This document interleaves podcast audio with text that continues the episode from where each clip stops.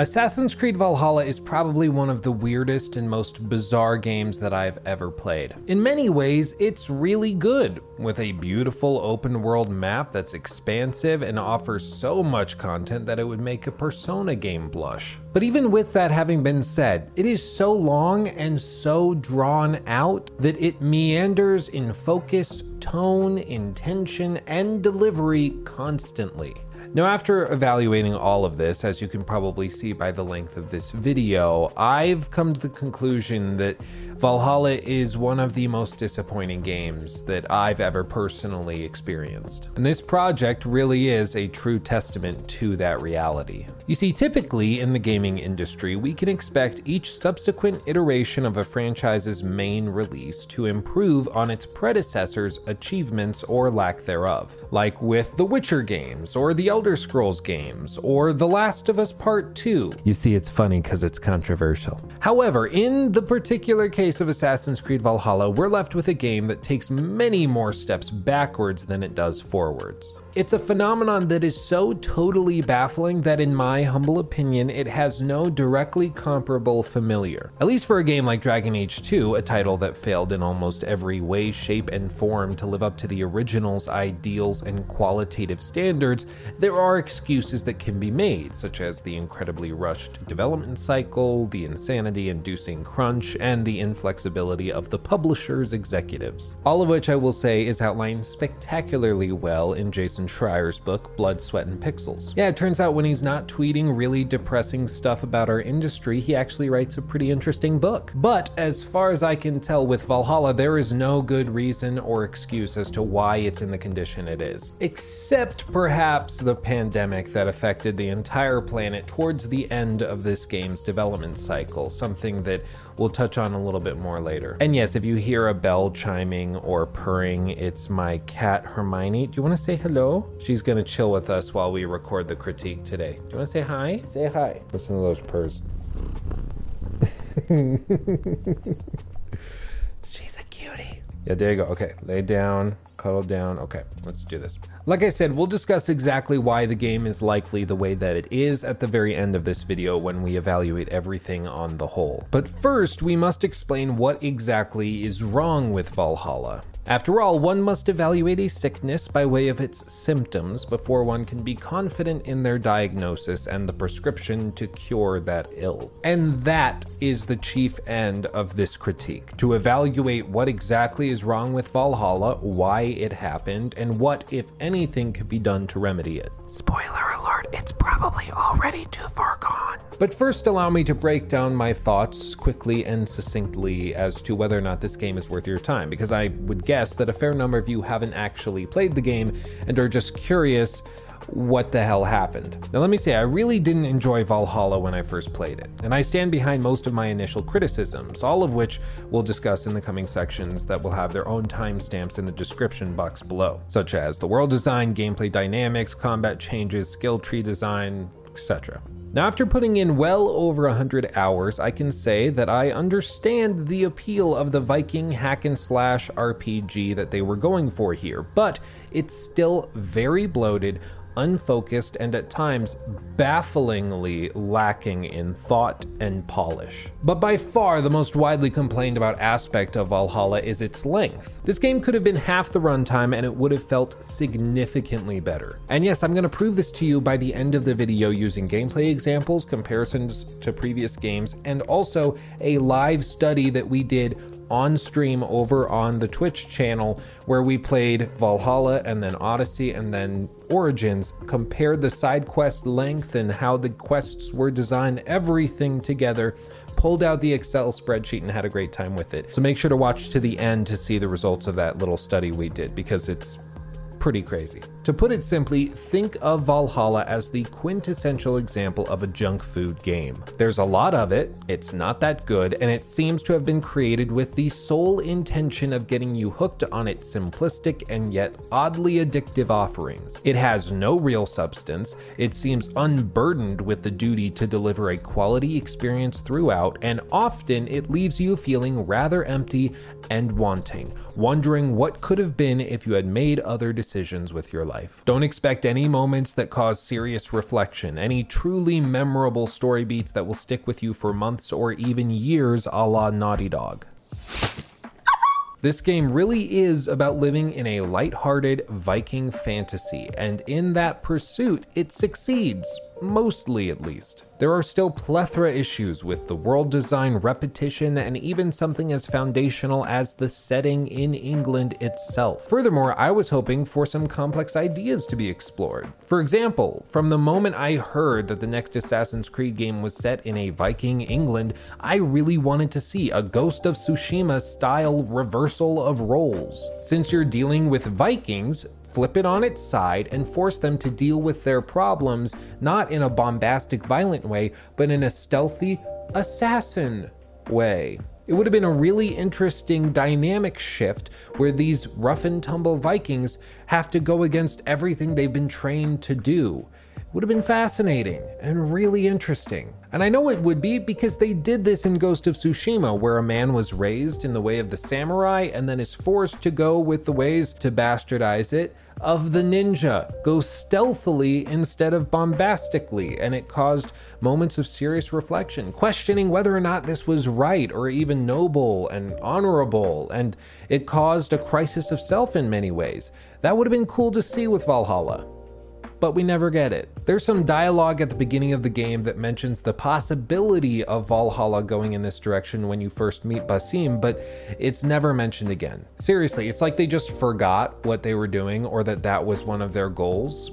They just never touch on it again. But the point is, it's really disappointing to see them miss the mark so severely on something that could have integrated the Viking and assassin themes together so well it, it's just a bummer, but we never see it. And speaking of missed opportunities and things that should have been easy to do well, but they somehow screwed up, in Origins and Odyssey, Ubisoft spent years creating systems for sailing, naval combat, and even faction based wars like we saw in Odyssey, something that could have been perfect for warring Viking tribes going head to head for territory in England, but none of it is here. Systems they already had and that would have fit perfectly in the setting that they chose are either so severely cut down and simplified that they bear no resemblance to the original counterpart that we're discussing in Origins and Odyssey, or they are completely missing. Furthermore, even smaller items that have a huge impact on the quality of life of a game like this, such as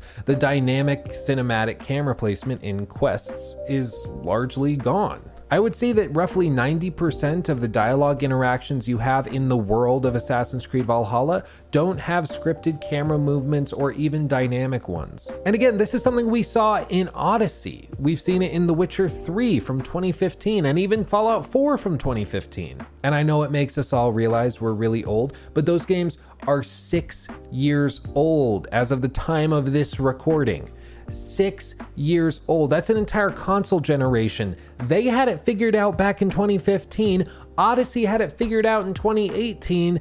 And Valhalla just, there's nothing. They, they don't even have a modicum of what they had in the last game. It is a huge step backwards for seemingly no reason at all. It's seriously bizarre to see it so much worse here than it was just in the last release that they put out. I have a few theories as to why it's like this and why this might have happened, but again, we'll get to that later.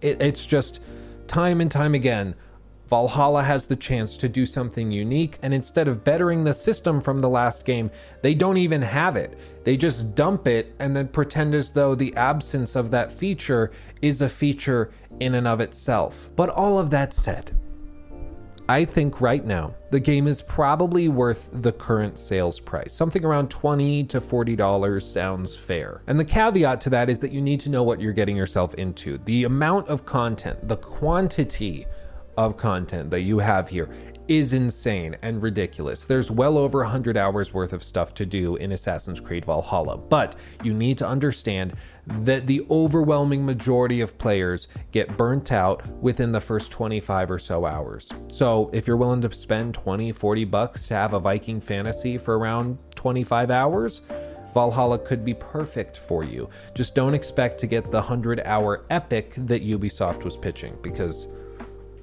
it's 100 hours. It's pretty far from epic. But now we're going to get into the spoilery section of the video where we're just going to talk openly about the entire thing, beginning to end, all of the side content, the main story, the Isu storyline, everything. So if you have any intention of playing Valhalla or you care about those storylines and want to experience them for yourself, hold off, pause the video. It'll be here when you get back. It will also be on all of your favorite podcast hosting sites, such as Apple Podcasts, SoundCloud for download if you would like to take it on the go that way, or Spotify. You can listen to these on the go. Just hop on Spotify, look up my name, Luke Stephens, and you'll see all of the critiques I've ever done listed there. So you can listen to them on the go if you like. And also, there's no ads if you do that. So that might be better if you care about that sort of thing. But first, real quick, I want to say a special thank you to all of these patrons that make these videos possible. I don't think people realize that to get these videos out at the pace that I put these out, about one a month of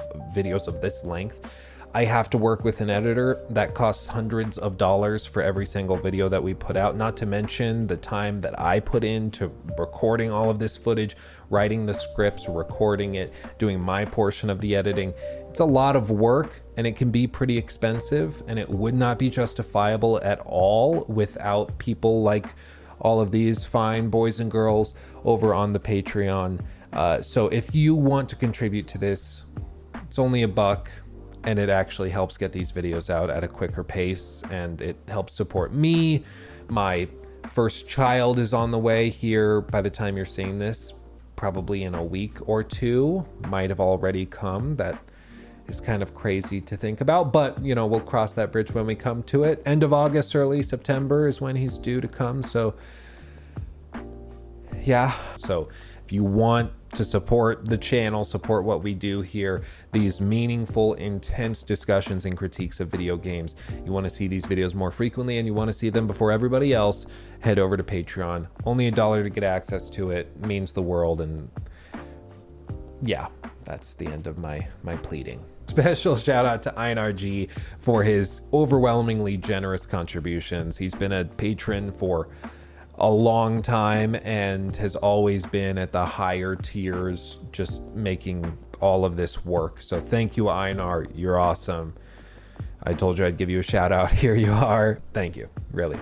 And the last thing to do before we get into all of this is I wanted to just share with you a little side project I've been working on. Of course, I'm over on Twitch. We live stream all of this footage when we're playing these games and working on the critiques. I dealt with a couple DMCA bullcrap things and, and claims. It was a nightmare. Beside the point. The point is, I worked with a few musicians to actually create background music for these YouTube videos, the background music you've been hearing in this video up to now, and for those live streams. I own it free and clear, and I created that music specifically for the purpose of background within YouTube and Twitch gameplay. It's actually fairly complicated to get it just right, but we've actually nailed it down. And I was sitting on all of these tracks just hoarding them until one day I realized, you know what, I should share these. It doesn't matter if I have them or I'm the only one using them, I should share these. So I created Rhapsody Stream. Rhapsody Stream is a free to use, royalty free, DMCA free music platform. We have two different albums out right now, six hours worth of music. It's completely free to use. You can stream it right off Apple Music or Spotify, even Tidal, or you can download the tracks to use in your YouTube videos through the SoundCloud link on the website. We even have a portal on the website rhapsodystream.com where you can request tracks to be made if you're looking for some sort of background music specifically for a given video or maybe a theme song for your YouTube channel or Twitch stream. You just put in the request and me and my musicians will actually create the song for you for free. rhapsodystream.com. It's my own thing, so I, I guess I'm the sponsor, but whatever. Enjoy it. Let's get into the video. Here we go.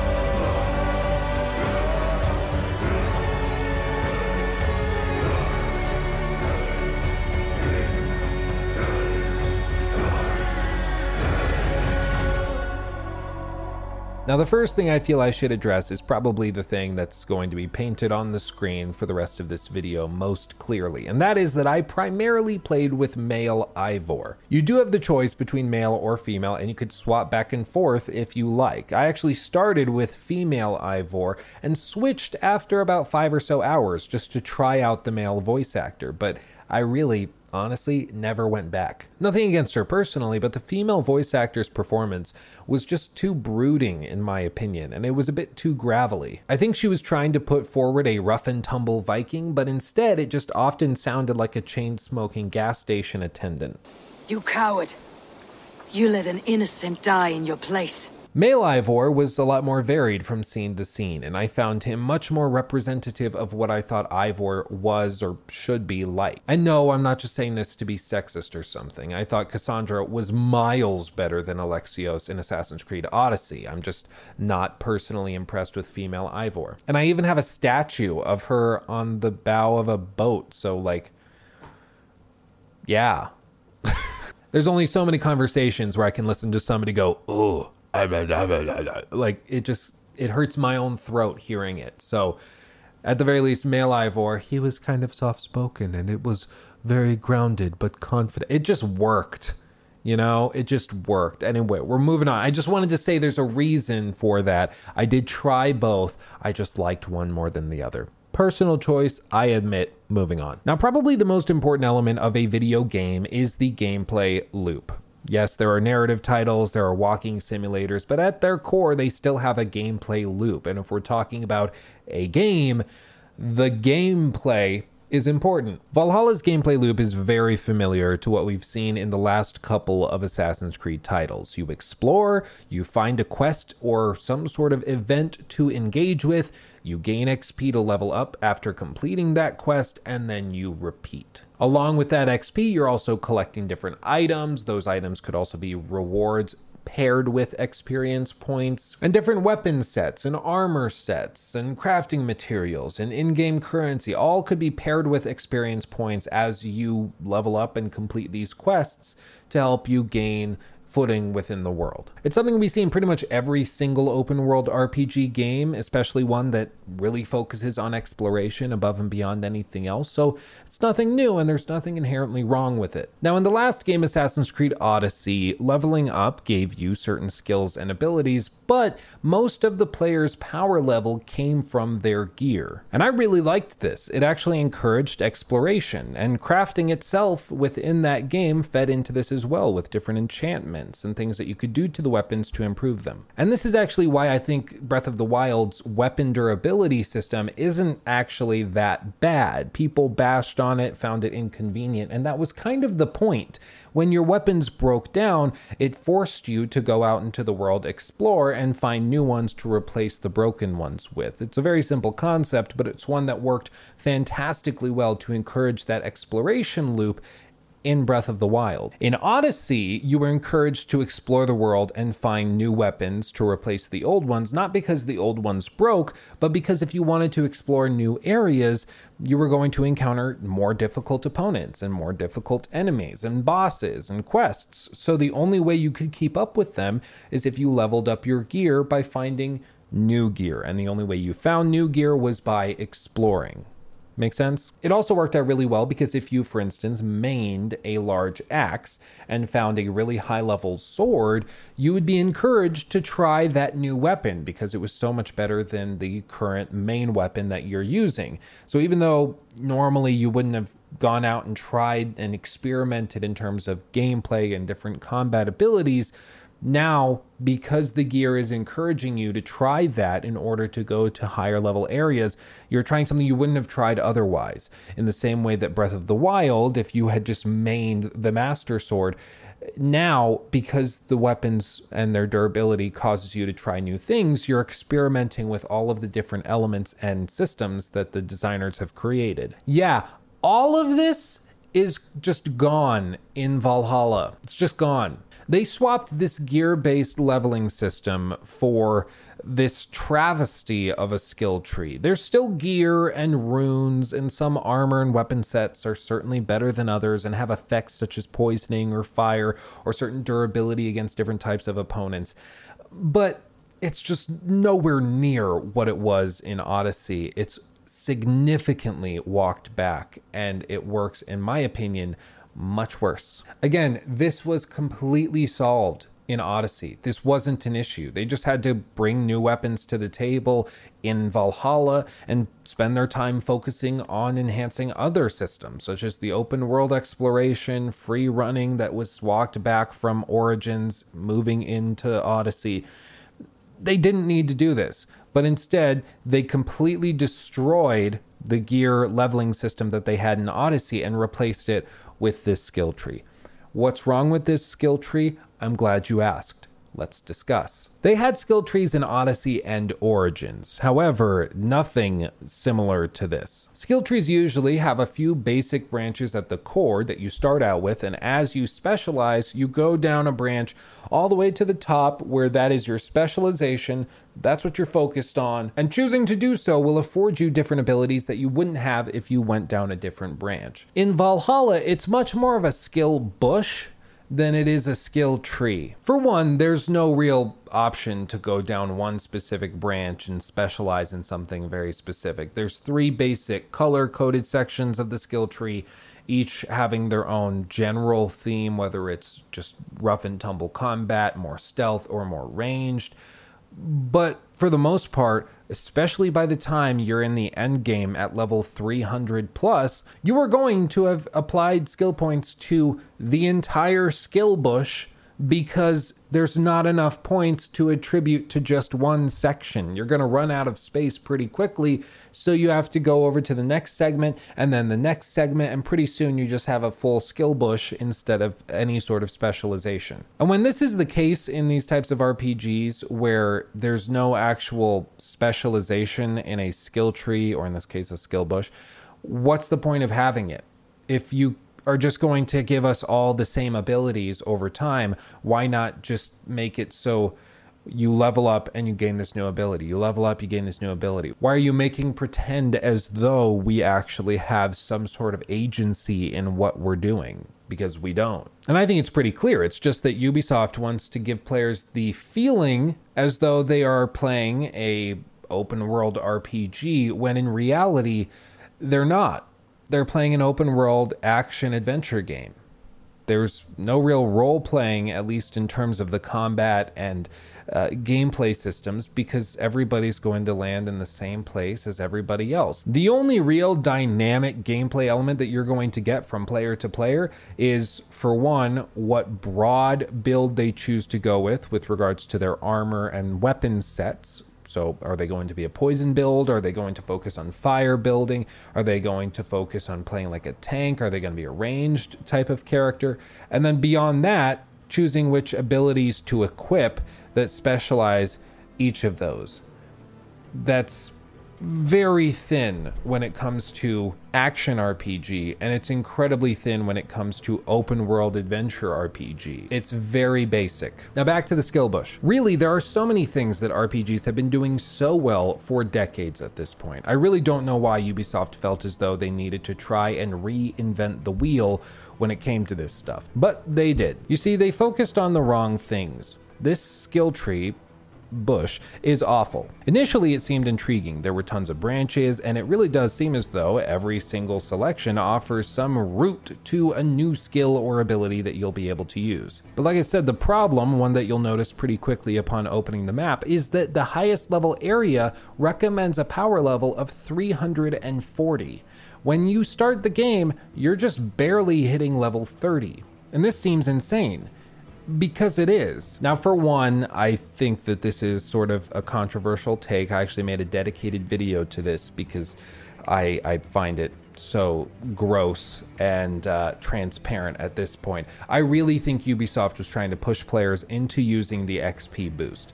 They tried to make the levels much less impactful, so it takes very little XP to level up each individual time because they know you're going to need to level up roughly 170 some odd times in order to get to the point where you're at the appropriate level for the final in game area. That's a lot of level ups compared to like the 30 or 40 levels most RPGs give you.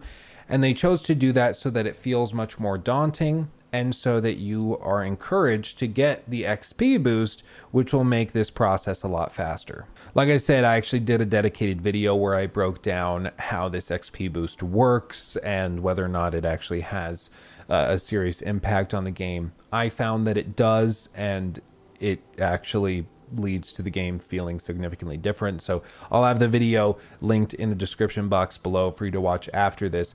But the main takeaway after testing the XP boost myself is that this game is incredibly bloated and Ubisoft knows it's bloated and they encourage you to fix that problem with something you can pay for. Of course, they also have a currency boost that increases the amount of coin you'll make for each mission and task and that will increase by the same amount as the XP boost of 50%. Though, in my opinion, the currency boost is far less impactful than the XP boost. The XP boost is the one that really grinds my gears. Now, to quickly recap what I went through in that video with all of that research, I really don't know how to clearly and concisely explain this other than just bringing up a huge Excel spreadsheet and showing you a bunch of charts and things that I plotted but that doesn't make for a good YouTube video. So allow me to explain it this way. When you have the skill boost turned on, in the span of about an hour, you will find yourself outpacing the missions that you're engaging with by a noticeable margin. I decided to turn on this XP boost for approximately 10 hours of gameplay time just to see how out of whack my save would get with the quest I was being tasked with. And after this 10 hour section of gameplay, I was regularly 30 to 50 levels above the recommended level for the main story quests I was on. And of course, this made every combat encounter a joke. Furthermore, this pushed me into increasing the difficulty level to the highest possible, where I played for the rest of the game. And I did this because it was the only way I could feel any sort of challenge, and all of this built itself into a cycle where there was no way to recover. Really, if you had realized after playing 10 to 20 hours of the game with the XP boost on because you just thought that you should, you've heard the game is really long, so you flipped it on there really isn't a way to undo this damage and rebalance the game. You're just screwed, and the only way to fix it is to restart. You see, regardless of how high level your power level is, you still need to complete all of the territories on the map, and if you're higher leveled, then they'll just be ridiculously easy. And unfortunately, there's no cap on how difficult you can make the game to maintain this engagement. And unfortunately, until very recently, there was a cap on how difficult you could make the game to maintain any sort of engagement. In the last few weeks, Ubisoft has actually added in hard level scaling. So if you are out leveled for a certain area, you can enable this and it will pull everybody's level right up to you so that in theory the game doesn't break like this. But to me, it just seems like slapping a, band aid on. Uh, something that needs to be amputated. Like they caused this issue with the XP boost that they sold to you for real world money, and then they're going to fix it by just undoing the XP boost effectively by pulling up enemies to your level. So like what what was the point? For real, it's like they sold you something that made you incredibly sick and now they're selling you the cure to it and then pretending as though they did something great. Like no, you misunderstand. you, you you did this. This was your fault. I mean, I'm still glad that the level scaling is there, especially for players going through the game now, but honestly, it's kind of too little, too late many player had their experience ruined because of this XP boost breaking everything and because of the fact that the game's difficulty is so low even on the hardest difficulties that nothing can fix this if you happen to be efficient with your XP farming and application of skill points. Now of course I could continue ranting and raving on this point but the message is simple. The XP boost is stupid. It's clear that this was put in because the game was so big they assumed that people would buy it and use it, and of course they were right. But it was done in such a careless way that it actually ruins the game itself. And short of restarting or loading a save file 10 to 20 hours before, there's been no real remedy for this until the last few weeks when they added this level scaling, which is more of a band aid than a fix. Now, of course, I'm sure that the argument that many people in the comments will be throwing at me is that the whole point of an XP boost is to help players get through sections faster, likely by making them easier. So it very well could be that Ubisoft doesn't view this as an issue, but as a feature. And that really worries me because if Ubisoft is looking at this as a net positive, we're probably going to see this in the next game too. And because Ubisoft has a habit of going bigger and badder with every single monetization scheme in every release, it likely will break the game even further, and Ubisoft will shove it down our throats even harder. And my refutation to this would be to say that XP boosts in the past with Origins and Odyssey were designed to effectively bypass the side content. If you were playing Odyssey just straight, no boosts or anything, you needed to complete much or even all of the side content in a given area in order to level up to the point where you could take on the next main story quest line. XP boosts were balanced just such that you could bypass all or most of that side content and just blast through the main story, just clear and through. Valhalla doesn't have side quests, like at all. We're going to talk about that a lot here in just a few minutes. And so the XP boost has nothing to balance itself against. It's just a boost that outlevels you to itself. So the whole thing breaks down. Now, the other and arguably even more baffling thing to consider has to do with how you assign these skill points. You see, by the end of the game, you can expect to have divvied out roughly 350 of these damn things. Usually, you get two for every single time you level up, and you can find some in the world for completing basic tasks or rock stacking and things like that. Now, the overwhelming majority of these points will go into slots that have very minor effects. It could be something as simple as increasing your light attack by 1.2, or increasing poison damage by 0.75, or increasing fire tolerance by 1.3.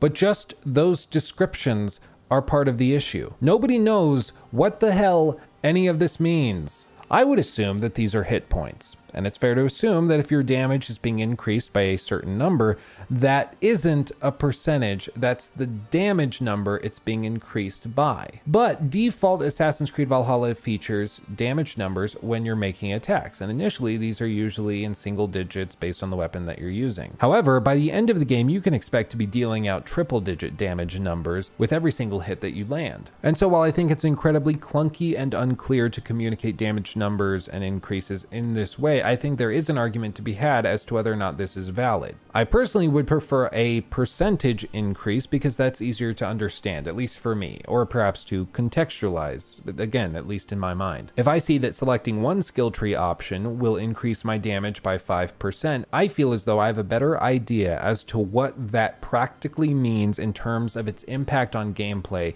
than if I'm told it will increase my attacks by 1.2 whatever that unit is. Or perhaps this actually is a percentage increase. It'll increase it by 1.2% and not 1.2 damage points. But this isn't actually clearly communicated to the player. And it's possible that by the time you're watching this, they've patched it and it has a percentage sign next to it, or they have some clearer communication. But I went back through all of my footage to look for any sort of clear explanation as to how this works, and there's nothing given.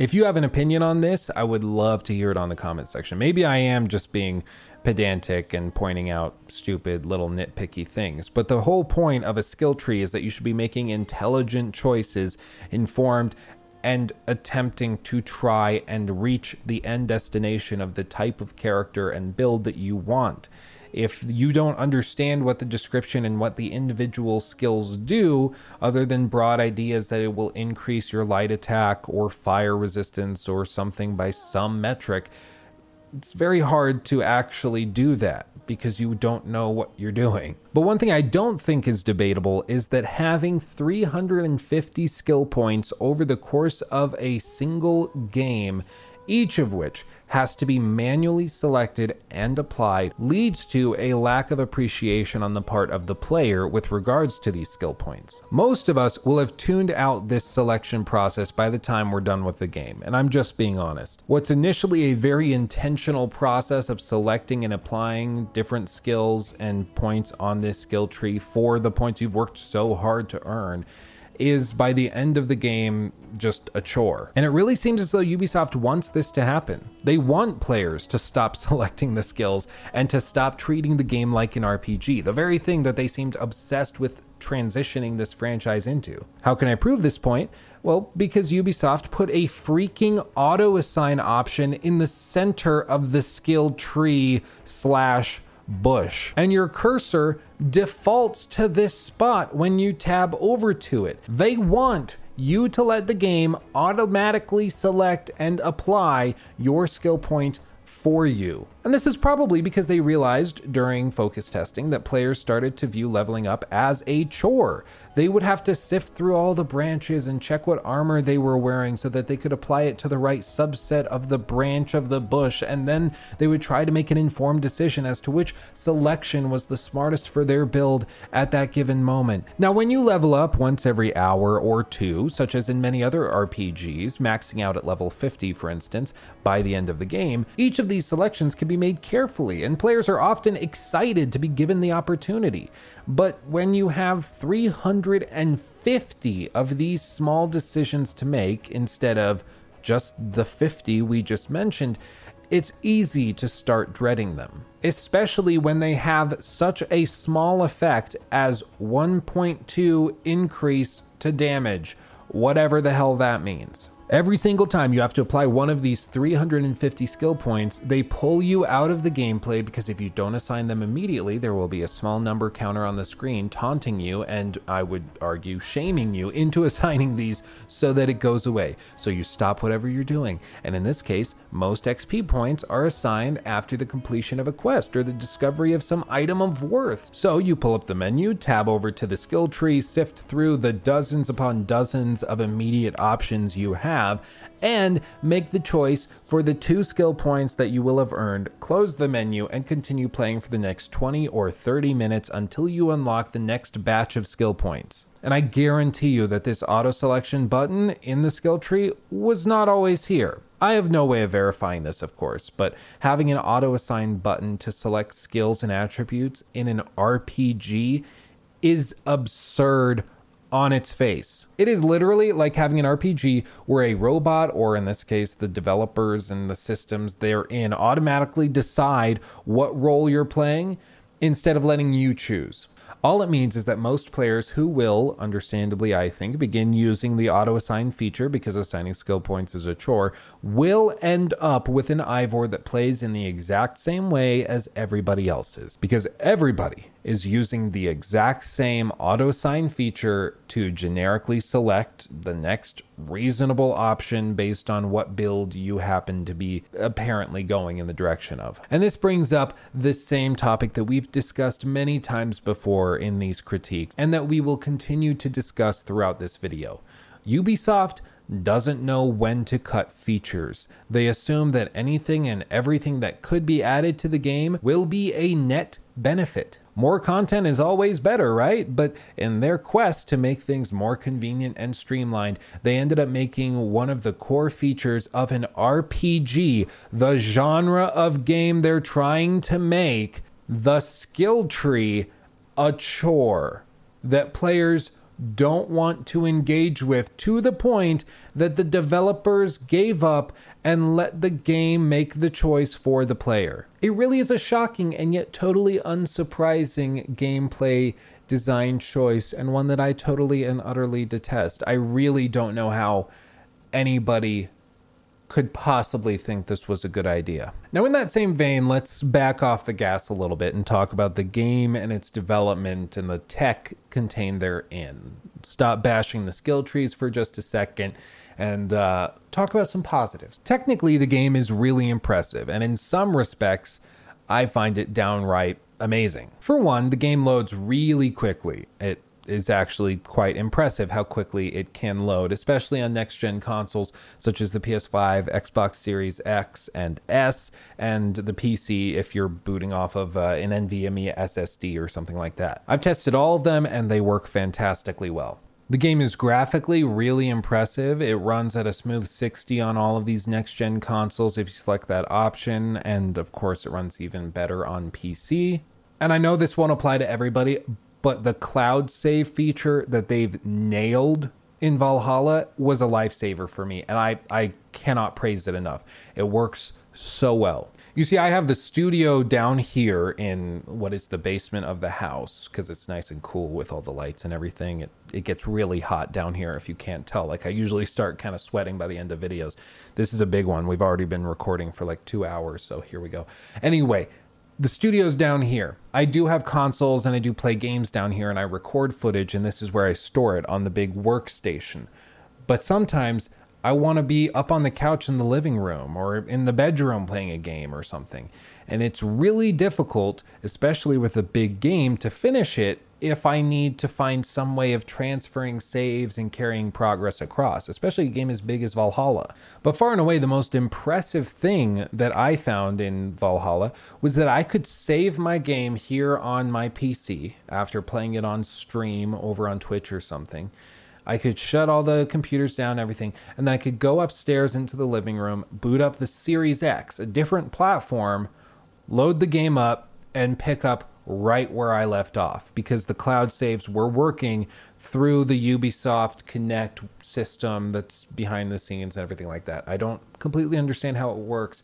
All I know is that I could swap between my PC, my Series X, my Series S, or PS5, and the saves would always be up to date right where I left off quickly. I never had to do any sort of, you know, press option, download latest save from the cloud. It, it just worked and it was awesome. I hope to see this in more Ubisoft and honestly every publisher's games moving forward because it's phenomenal. So props. Now let's touch on a couple of the bugs and some of the issues I ran into over the course of my time with the game. Now at launch on series consoles, uh, specifically Xbox Series X, screen tearing was horrendous. I really don't know why this was such a major issue. You usually don't see screen tearing that much on console ports of games, but it was bad. I'm honestly not sure if I still have footage of this, but I'll try to put it up here if I do. It was just, it was rough.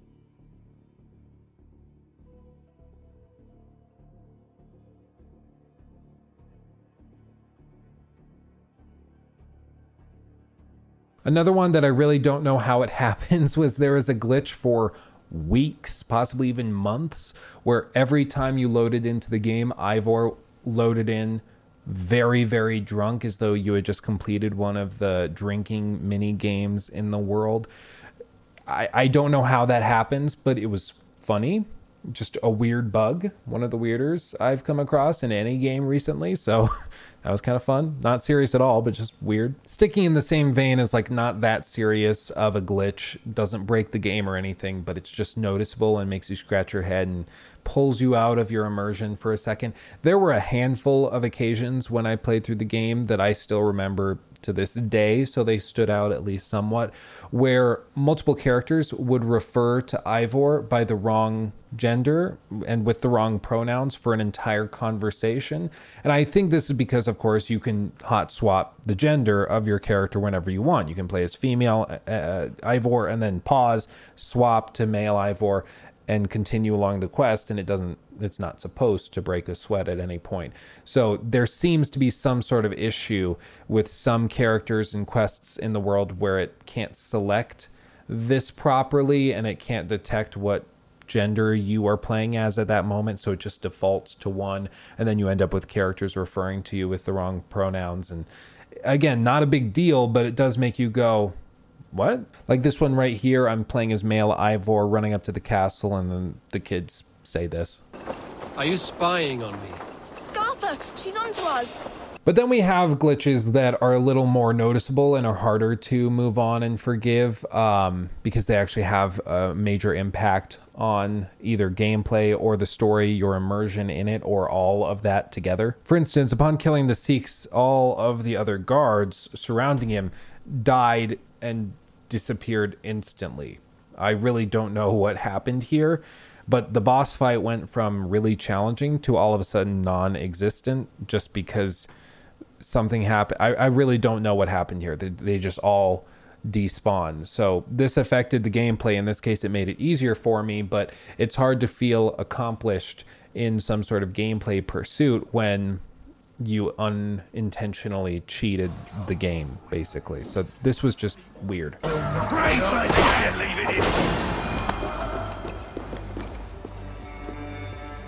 There was also another major glitch in the final boss fight, like of the game with Basim. I just randomly went flying off of the stage while doing a finisher. I really don't know what happened here, but it pissed me off. I was like, I was doing pretty well, and then I'm doing my finisher and it just launches me off. I, I don't know what happened here.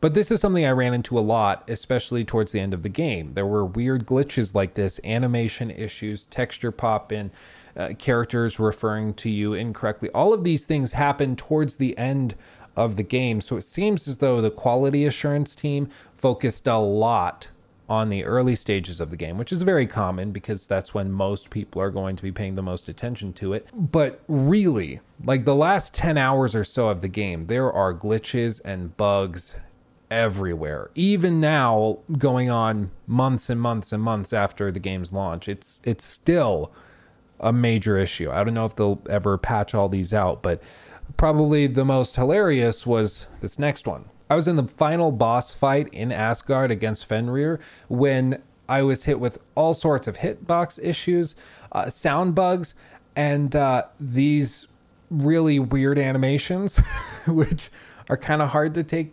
seriously. And I died in my first attempt at this, so I reloaded, went through this whole thing again, the whole cutscene and everything, and it still happened. So it wasn't like just a one off issue with the animation glitching out. This happened even after reloading. And this is a real bummer because it took what could have been one of the coolest parts of the game and it just made it feel as though it was one of the most rushed and uh, that the developers really didn't care because there were hitbox issues that made the boss fight feel unfair there was this weird animation intro sound glitches so like the tornado sound just cuts out randomly.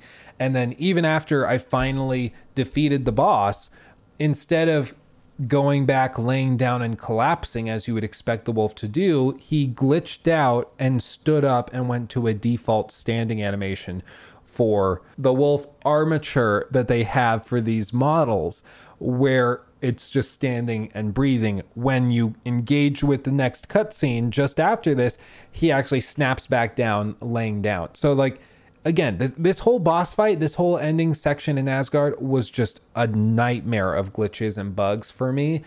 I don't know what happened or why it happened to me. If this happened to you, let me know in the comment section. Maybe this is really common. I'm not sure, but it pulled me right out of the immersion I was in. But to be fair, I really think all of this probably comes down to a, a, bit of a wash. I think the game is really impressive in many technical ways, and there are glitches and bugs, especially if you're looking for them. Um, and towards the end of the game, there's a lot of stuff that rears its ugly head. But all told, the game is pretty impressive on a technical level. And come on, I mean, a hundred hour open world exploration adventure game, you're gonna run into bugs. It's it's just gonna happen. So I'm willing to forgive a good amount of these to this day, if I'm playing The Witcher 3, I still run into bugs and glitches. So I'm much more forgiving with these than many other people. I don't consider this to be a particularly buggy game, just the last 10 hours or so. But with that said, let's move on to quests because this is an important element of the game's design and one that I think is pretty hard to justify. Now, within the quests, there's some slight variation in general, they're going to follow the same tropes and archetypes as every other open world RPG that you've ever played in terms of rough structure of the quests. You will have fetch quests, like collecting a flower in a tree for a young boy in love, which we'll discuss in just a second. You might have confrontation quests, such as requiring the player to find and engage in combat with some other party or group. Sometimes you're even given the option of engaging with the party initially accused and the quest giving party, which is kind of fun. Flip flips it on its head. And then there's also challenge type quests where you are asked to engage with some sort of activity that will engage some skill or ability that you have, or at least the player character has. This could be something as simple as shooting targets with your bow and arrow, all the way to playing a mini game like Orlog, or the drinking games, or even the sort of rap battle mini game that they have. All of which are pretty robust. I will say Orlog is pretty fun. It's no Gwent, but it's robust enough that I believe it's like a Viking game, and I, I enjoy it uh, a fair amount. The drinking game, It's fine. I don't find it particularly fun. I don't seek it out, to be honest. The rap battles, they're quirky and fun, but they drop off in quality pretty quickly, especially again in later areas of the game where the lines that are winning are far less obvious. And it's not that it's difficult. I even pause the screen to break out like syllable counts and things. Some of them match exactly. It's just word choice differences. They arbitrarily think one is better than the other, so that's the winner. Things like that. And of course, rock stacking, which is fantastic and I love immensely. I actually went and spent like 20 minutes on stream when we were doing the gameplay test for side content, which we'll get to in just a second, stacking rocks, trying to get it to work. I enjoyed it thoroughly. I really like rock stacking in this game. I know it's stupid. I know it's probably the dumbest mini game that they have here, but I really like it. So now, as with any game where they're trying to prompt you to play a role, you are engaging with one of two options main content and side content. The main story quests in Valhalla are actually fairly robust. There's a lot of them, they last a long time. There's a lot of characters you'll meet. Some of the main cast is fairly forgettable and even unlikable in many cases. I didn't find myself rooting for somebody such as Sigurd, for instance, which I think is one of the main points of the story. You really have to like Sigurd in order for the whole story of forgiveness and conflict and betrayal to work really well. You have to be rooting for Eivor and Sigurd to work together.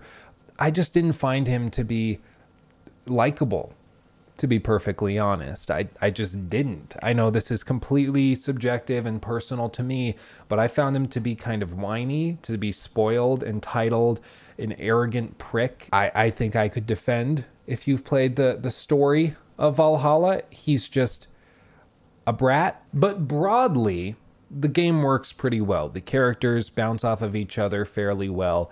The writing, the conversations all work very well. There's not a ton of consequence that you'll see, but most of that has to be with how they structured all of this, which we'll discuss a little bit later when we talk about the overarching structure of the serialized episodic format that they have here but all told, it's pretty good. There's also some really memorable quests, ones that I look back on fondly, such as the Halloween quest line about two thirds of the way through the game. Let me just say, drunk Eivor is best Eivor.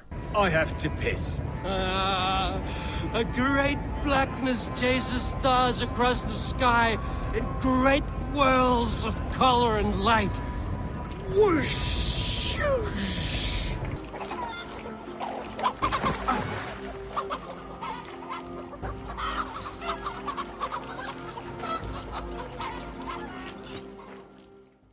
Now, I did run into a glitch where the mask that you put on at one point in this storyline, it stayed on like permanently. So you'll see a lot of cutscenes where I just I have this mask on. That's what happened. It's not actually supposed to be there in most of these situations. So just letting you know. And you know what? Come to think of it, this section on the whole is pretty glitchy across the board, even though it's one of my favorite sections, especially visually, thematically, and in terms of the ambience that they have here. It's it's pretty pretty glitchy. Here I went straight out of the door and was immediately told that this character Tewdwr was dead and that I was being accused of murdering him. But the problem is that I didn't know he was dead. In fact, I didn't really realize what was going on until I watched back the footage I just recorded. It's clear from the dialogue and how this scene is shot that they assume you knew he was dead before you walk out the door. It's just really weird and awkward. It makes me wonder if, like, some sort of small cutscene didn't play properly for me or glitched out and just didn't play at all that showed me, but I, I really don't know. It just was very confusing.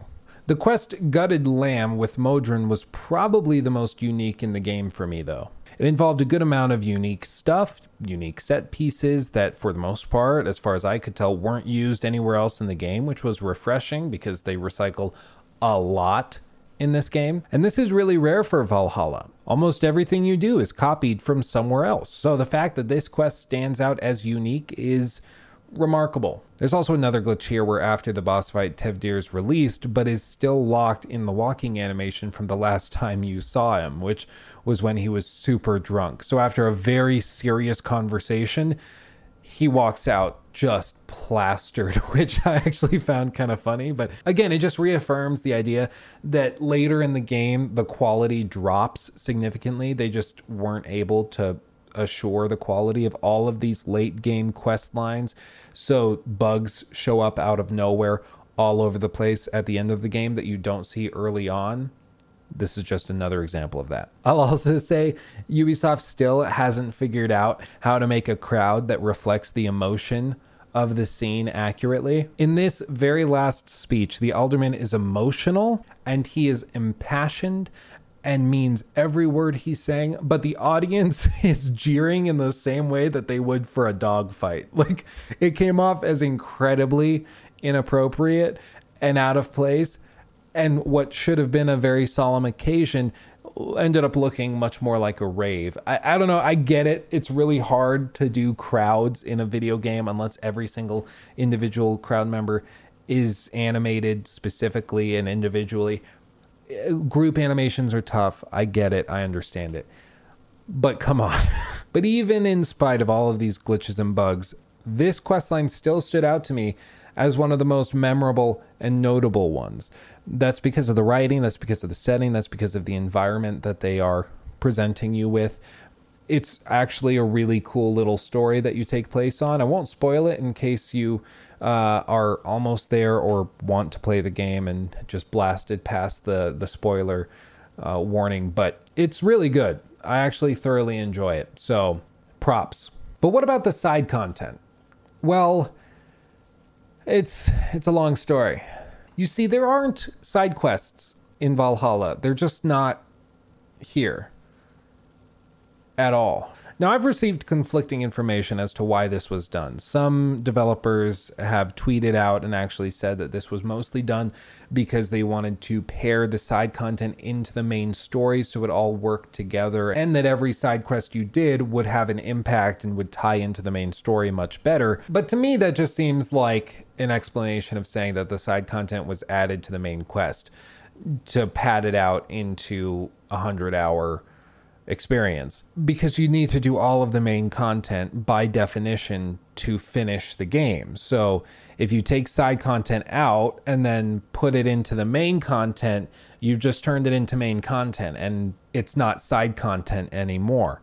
I'm surprised I need to explain this because that's literally what side content means. What it seems like they did is they struck all of the side content, which was long structured quests, as we saw in Odyssey, and swapped it out with what they call world events. And these show up as just small little dots that are colored differently based on what they're for on the map. They could be blue for little world events that could have little stories or little quest lines attached to them. It could be gold, implying that there is actual loot here that is valuable. Could be white, implying a location. In general, it's just little notification saying that you should pay attention to this area. There's something here for you. And some of these are actually very memorable and funny and unique and stand out as kind of awesome. For example, there was this quest that we came across in the end area, the 340 leveled area at the very end of Assassin's Creed Valhalla. We actually came across this on stream, and uh, I'll just let this play.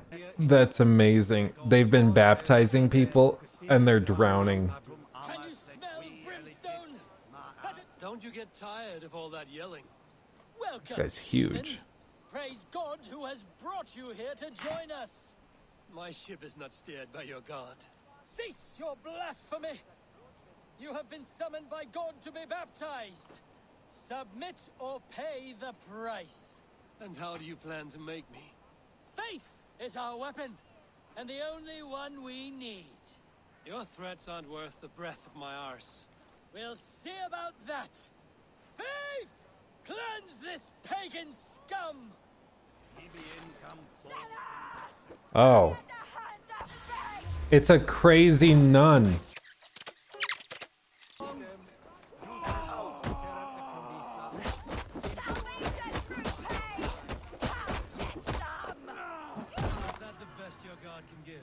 Wow.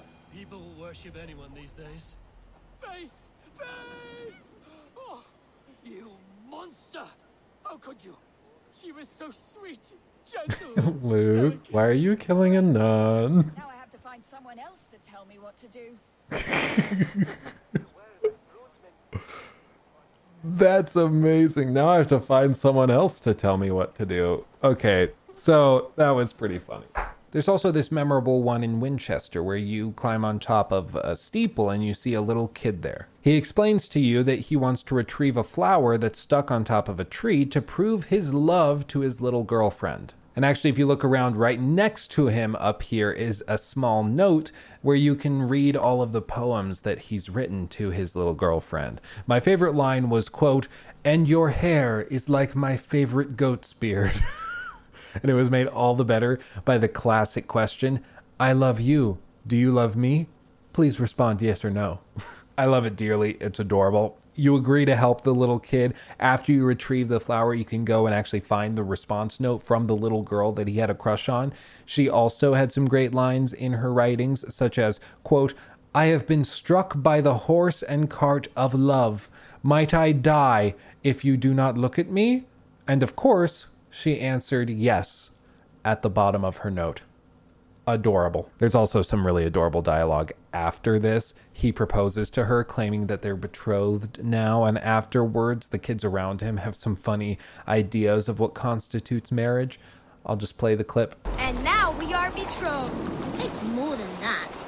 There's holding hands and grunting, and then sometimes praying. Oh God! Oh God! The point is, there's some gems here. And if all of the side content and mini quests and everything that you do, other than the main story, were of this quality and memorability, we wouldn't have much of an issue here. But unfortunately, that just isn't the case. Now, the biggest question I think is why would they do this? Why on earth would you get rid of side quests in an RPG. Like there's some things that you just don't need to iterate upon. Like we figured it out, we're good. For instance, the pen or the stylus, I guess you should call it in its generalized form. Some things have just been iterated upon and in essence affected. Like this shape for writing is just about perfect. You can try to change it, change it to an S shape or a cube or a sphere, but this just works well with a human hand. You don't need to reiterate it. You don't need to reinvent the wheel. It's okay. This is good. Just like add some polish, change around the logo, shine it up a little bit, change the grip or the ink that you use. Iterate on those things, but the broad structure, keep the same. In the case of Valhalla, they took the pen that is side quests in RPGs and turned it into like a vitamin bottle and then we're confused when people were like, Can I have a pen? And they hand you this. And you're like, I can't write with this. What is like I wanted side quests. What is this? I'm like, well, it's it's side content. That's not what I asked for. Oh. What? I know, I know that analogy got lost in the weeds and the multivitamins. Hopefully you get the point. They didn't need to do all of this they, they just didn't need to. Now, there's a few reasons they might have done this. For one, I think smaller, bite sized tasks and encounters are certainly easier to develop. Like this one, where you're challenged to out baseball a bunch of kids and their totally not weird friend, who is, of course, voice acted by some baseball player. I don't watch baseball and I'm not going to pretend I knew who this guy was, but his performance is so bad and his voice is so stiff. I just knew it had to be a non actor. So I actually Googled it and I found this out. Anyway, this quest if you can call it that, is something you could write, record, and place almost anywhere on the map. Like anywhere. There's nothing specific enough to tie this encounter to this particular part of the map. And this is true of almost all of these little encounters. And remember this it's very important as to why I think all of this happened. It's also the gameplay embodiment of ADHD. There's so little playtime required here that you can expect to blast through four to five of these types of encounters every hour if you're focused on world exploration and bouncing between them, one after the other. Now, I wanted to compare this side content strategy to Odyssey and Origins. So I conducted a simple experiment on stream where we played Origins and Odyssey to test the average length of side quests. Granted, our sample sizes were quite small, only roughly seven quests per game, but hey, I mean, how many YouTubers do you know who would go to this length to prove and analyze side content in a video game? Like, come on, give me some credit. And I'll just let Luke on Twitch explain how all of this worked and what our findings were. Go for it, Lukeler. So, what I think we're going to do is we're going to be going through Valhalla. We're going to test like five ish. We'll see how long it takes us for one. But we'll test like five ish um, random in world side events. And then we will test Odyssey, same thing. We'll try the same number of events. And then we will try Origins, testing the same events and see. Um, for one, like we'll try rating them on a, a scale of complexity. So if it's just like go to this location and deliver this item, that's like super basic, not very interesting. It's just very bland. So that's a very simplistic um, side quest. But if it's a little more elaborate and it's like, hey, you have to go talk to this person, they're going to tell you this, then you have to make a choice, and then, you know, all of that, that's interesting. So that'll get a higher score. And then the other thing we will grade it on is narrative impact um, to see if it has like a story of its own, basically. Because um, I, I just want to see if they've stuck to their guns. Because one of the things they said with Origins is they made a concerted effort to make sure every story or every quest had a story. And so we're going to test it and see if that is true in Origins, Odyssey, and Valhalla. I've tested it before in Origins and Odyssey, and um, it is true. They do really good work. But as for Valhalla, I really don't know. I really don't know if it'll hold up. So we're to find out. Okay, I'm pulling up my Excel spreadsheet. Buckle up. So the entire stream that this test came from and happened in is roughly five hours long, so I'm not going to subject you to all of that. Instead, I want to give you the highlights. If you want to see the whole stream, it should be saved as a VOD over on the Twitch channel, which of course I have linked below. Now we started with Assassin's Creed Valhalla, testing length, complexity, and the narrative. Me and those in chat voted on how complex a quest was on a scale of 1 to 10, and on a scale of 1 to 10 with regards to its narrative and how complex that was. And of course, we timed it out to get an idea of what the exact length was on average for these side quests. In the case of Assassin's Creed Valhalla, we tested seven different quests. We rescued Hunwald. We helped a narcoleptic hunter that was stranded by a tree. We hunted a legendary boar. We helped wrangle a misbehaving trained bear. And then we dealt with his owner who wasn't happy that we killed it accidentally. We stacked a ton of rocks, which was my personal favorite. We chased down a lover's arrow. And then we dealt with the killer nun that we discussed earlier. Now on screen, you can see the length in minutes that each of these timed out to. This is the most objective element of this experiment. What's subjective is the complexity level. And so the best I can do is try and explain how little thought and how uninteresting each of these individual quests are. And again, quests is a bit of an exaggeration in this case, but we'll discuss that in a moment. In the case of the first quest, you're simply saving a guy that's being chased by other bad guys. In the case of the guy that was passed out by the tree, you come across a guy passed out by a tree. And then you carry him to the place that's noted on a sheet of paper laying next to him because apparently this happens all the time. With the legendary boar, you simply kill a legendary boar. And this is as complex as these types of small world events actually get. They don't grow more complex beyond the simple description. But this doesn't mean that they're necessarily bad. Like I said, the case of the killer nun, Faith, is one that stands out to me, and I'm going to remember that for a long time. But it doesn't change the fact that that experience that was memorable, I'll grant you, was only a minute and 55 seconds long from the moment I started engaging with those characters. The point is, when we took all of these side activities that we did on that stream and we averaged them out, it comes out to an average of 3 minutes and 48 seconds. And the only reason it's that high is because we had a 9 minute and 13 second detour trying to stack some rocks. If you remove that rock stacking time, which was inordinately long,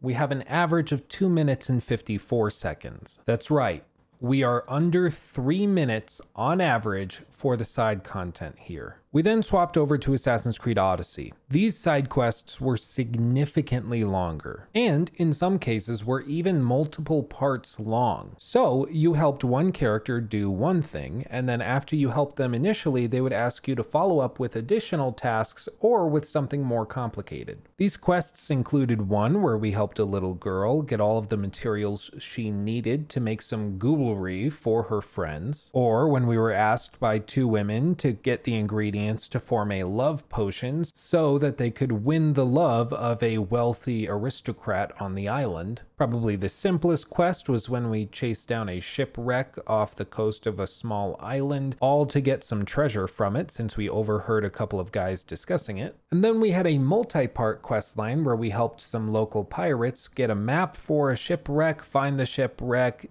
get treasure out of it, and then we had to confront the pirate when we were double crossed. And lastly, we had a quest line where we had to sink a bunch of enemy ships in order to establish the dominance and independence of a local naval fleet. Now, as you can see, the amount of time needed to complete each of these was significantly longer than that of Assassin's Creed Valhalla. 15 minutes, 12 minutes, 11 minutes, 7 minutes, 11 minutes, 14 minutes, significantly longer. All of these average out to around 12 minutes and 9 seconds for each of the quests. But what I can say is that the complexity for each of these was significantly better than that of Assassin's Creed Valhalla. In the case of the questline where you're helping the little girl retrieve all the items she needs to make jewelry for her friends, we can break this down and see that there are multiple gates, multiple requests, and multiple different gameplay systems that the player is being challenged with. She needs items out of a cave, and this requires you to go and deal with multiple enemies. The other one, she doesn't know exactly where you need to go, so she gives you rough directions. You have to look at your map and the local terrain and figure out where to go, only to be greeted by a shark in the lagoon once you find it. And then once you've collected all of these things together, you bring them back to the little girl only to realize that her friends are actually made of clay. And it all stems from a conversation she had with her late mother and father where they told her that she needed to make friends. So that's what she did.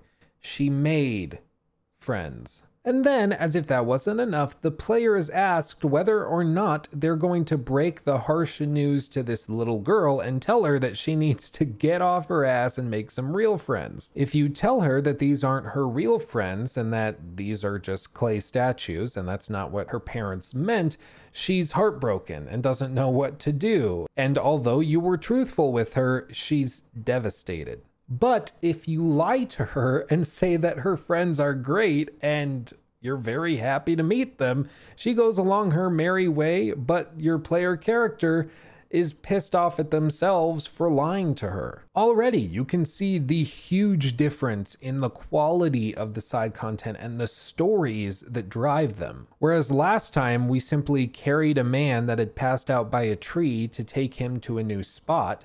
Here, we have multiple levels of complexity. Or in the case of the quest where we're trying to get the ingredients for a love potion, it's very similar to the last one. You need to go and fetch certain items to craft this, but it's all tied up in a couple of very interesting backstabs that happen. You see, fundamentally, this is a disagreement between two women. They both want to win the affection of this local aristocrat who's very wealthy and powerful and is looking for a bride. One woman offers to help the other, saying she knows how to create a love potion if only Kassandra or Alexios, if you're playing as Alexios, goes and collects the items. The other woman, very grateful for the help, encourages you and begs you to help her. So you go, collect the items, much in the same way as the last quest that we discussed, where there's multiple enemies guarding certain items that you'll need, requires you to evaluate the terrain to figure out where you go, etc. Once you've collected all of the items, you bring them back to the woman, they create the potion, and she gives it to the woman who's looking to win the affection. The next evening, on the night that the bride is to be selected, you can go and see how everything went down. And when you show up, you realize that the woman who needed help so badly actually is bald.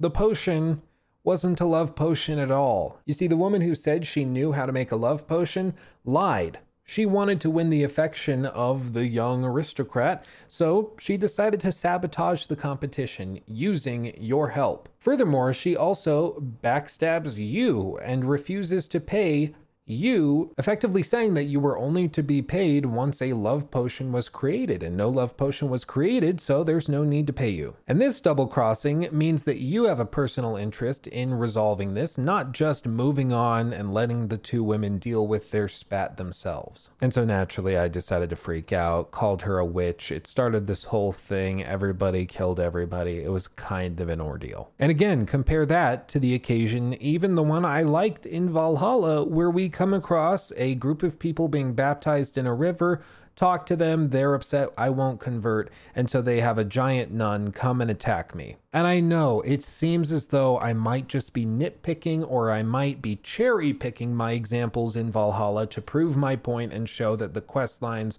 and side content is remarkably simplistic. But I challenge you, if that's what you think, to go and find a very complex world event that challenges this whole narrative. The simple reality is that Valhalla's side content is incredibly simplistic, especially when you compare it to what they did just a few years before. Lastly, we looked at Assassin's Creed Origins, one of my favorite games that Ubisoft has ever made. This game is also important to look at because it's the last game that was created by this very studio, this exact team behind Valhalla. Now, Assassin's Creed Origins was pitched largely as the first step in a huge transformation for Assassin's Creed. At the time, many people mocked it, saying it was simply a Witcher 3 clone, and in many ways that was fair. They definitely got most of their inspiration from that game, and this isn't even controversial. The director Ashraf Ismail did discuss it at the time and say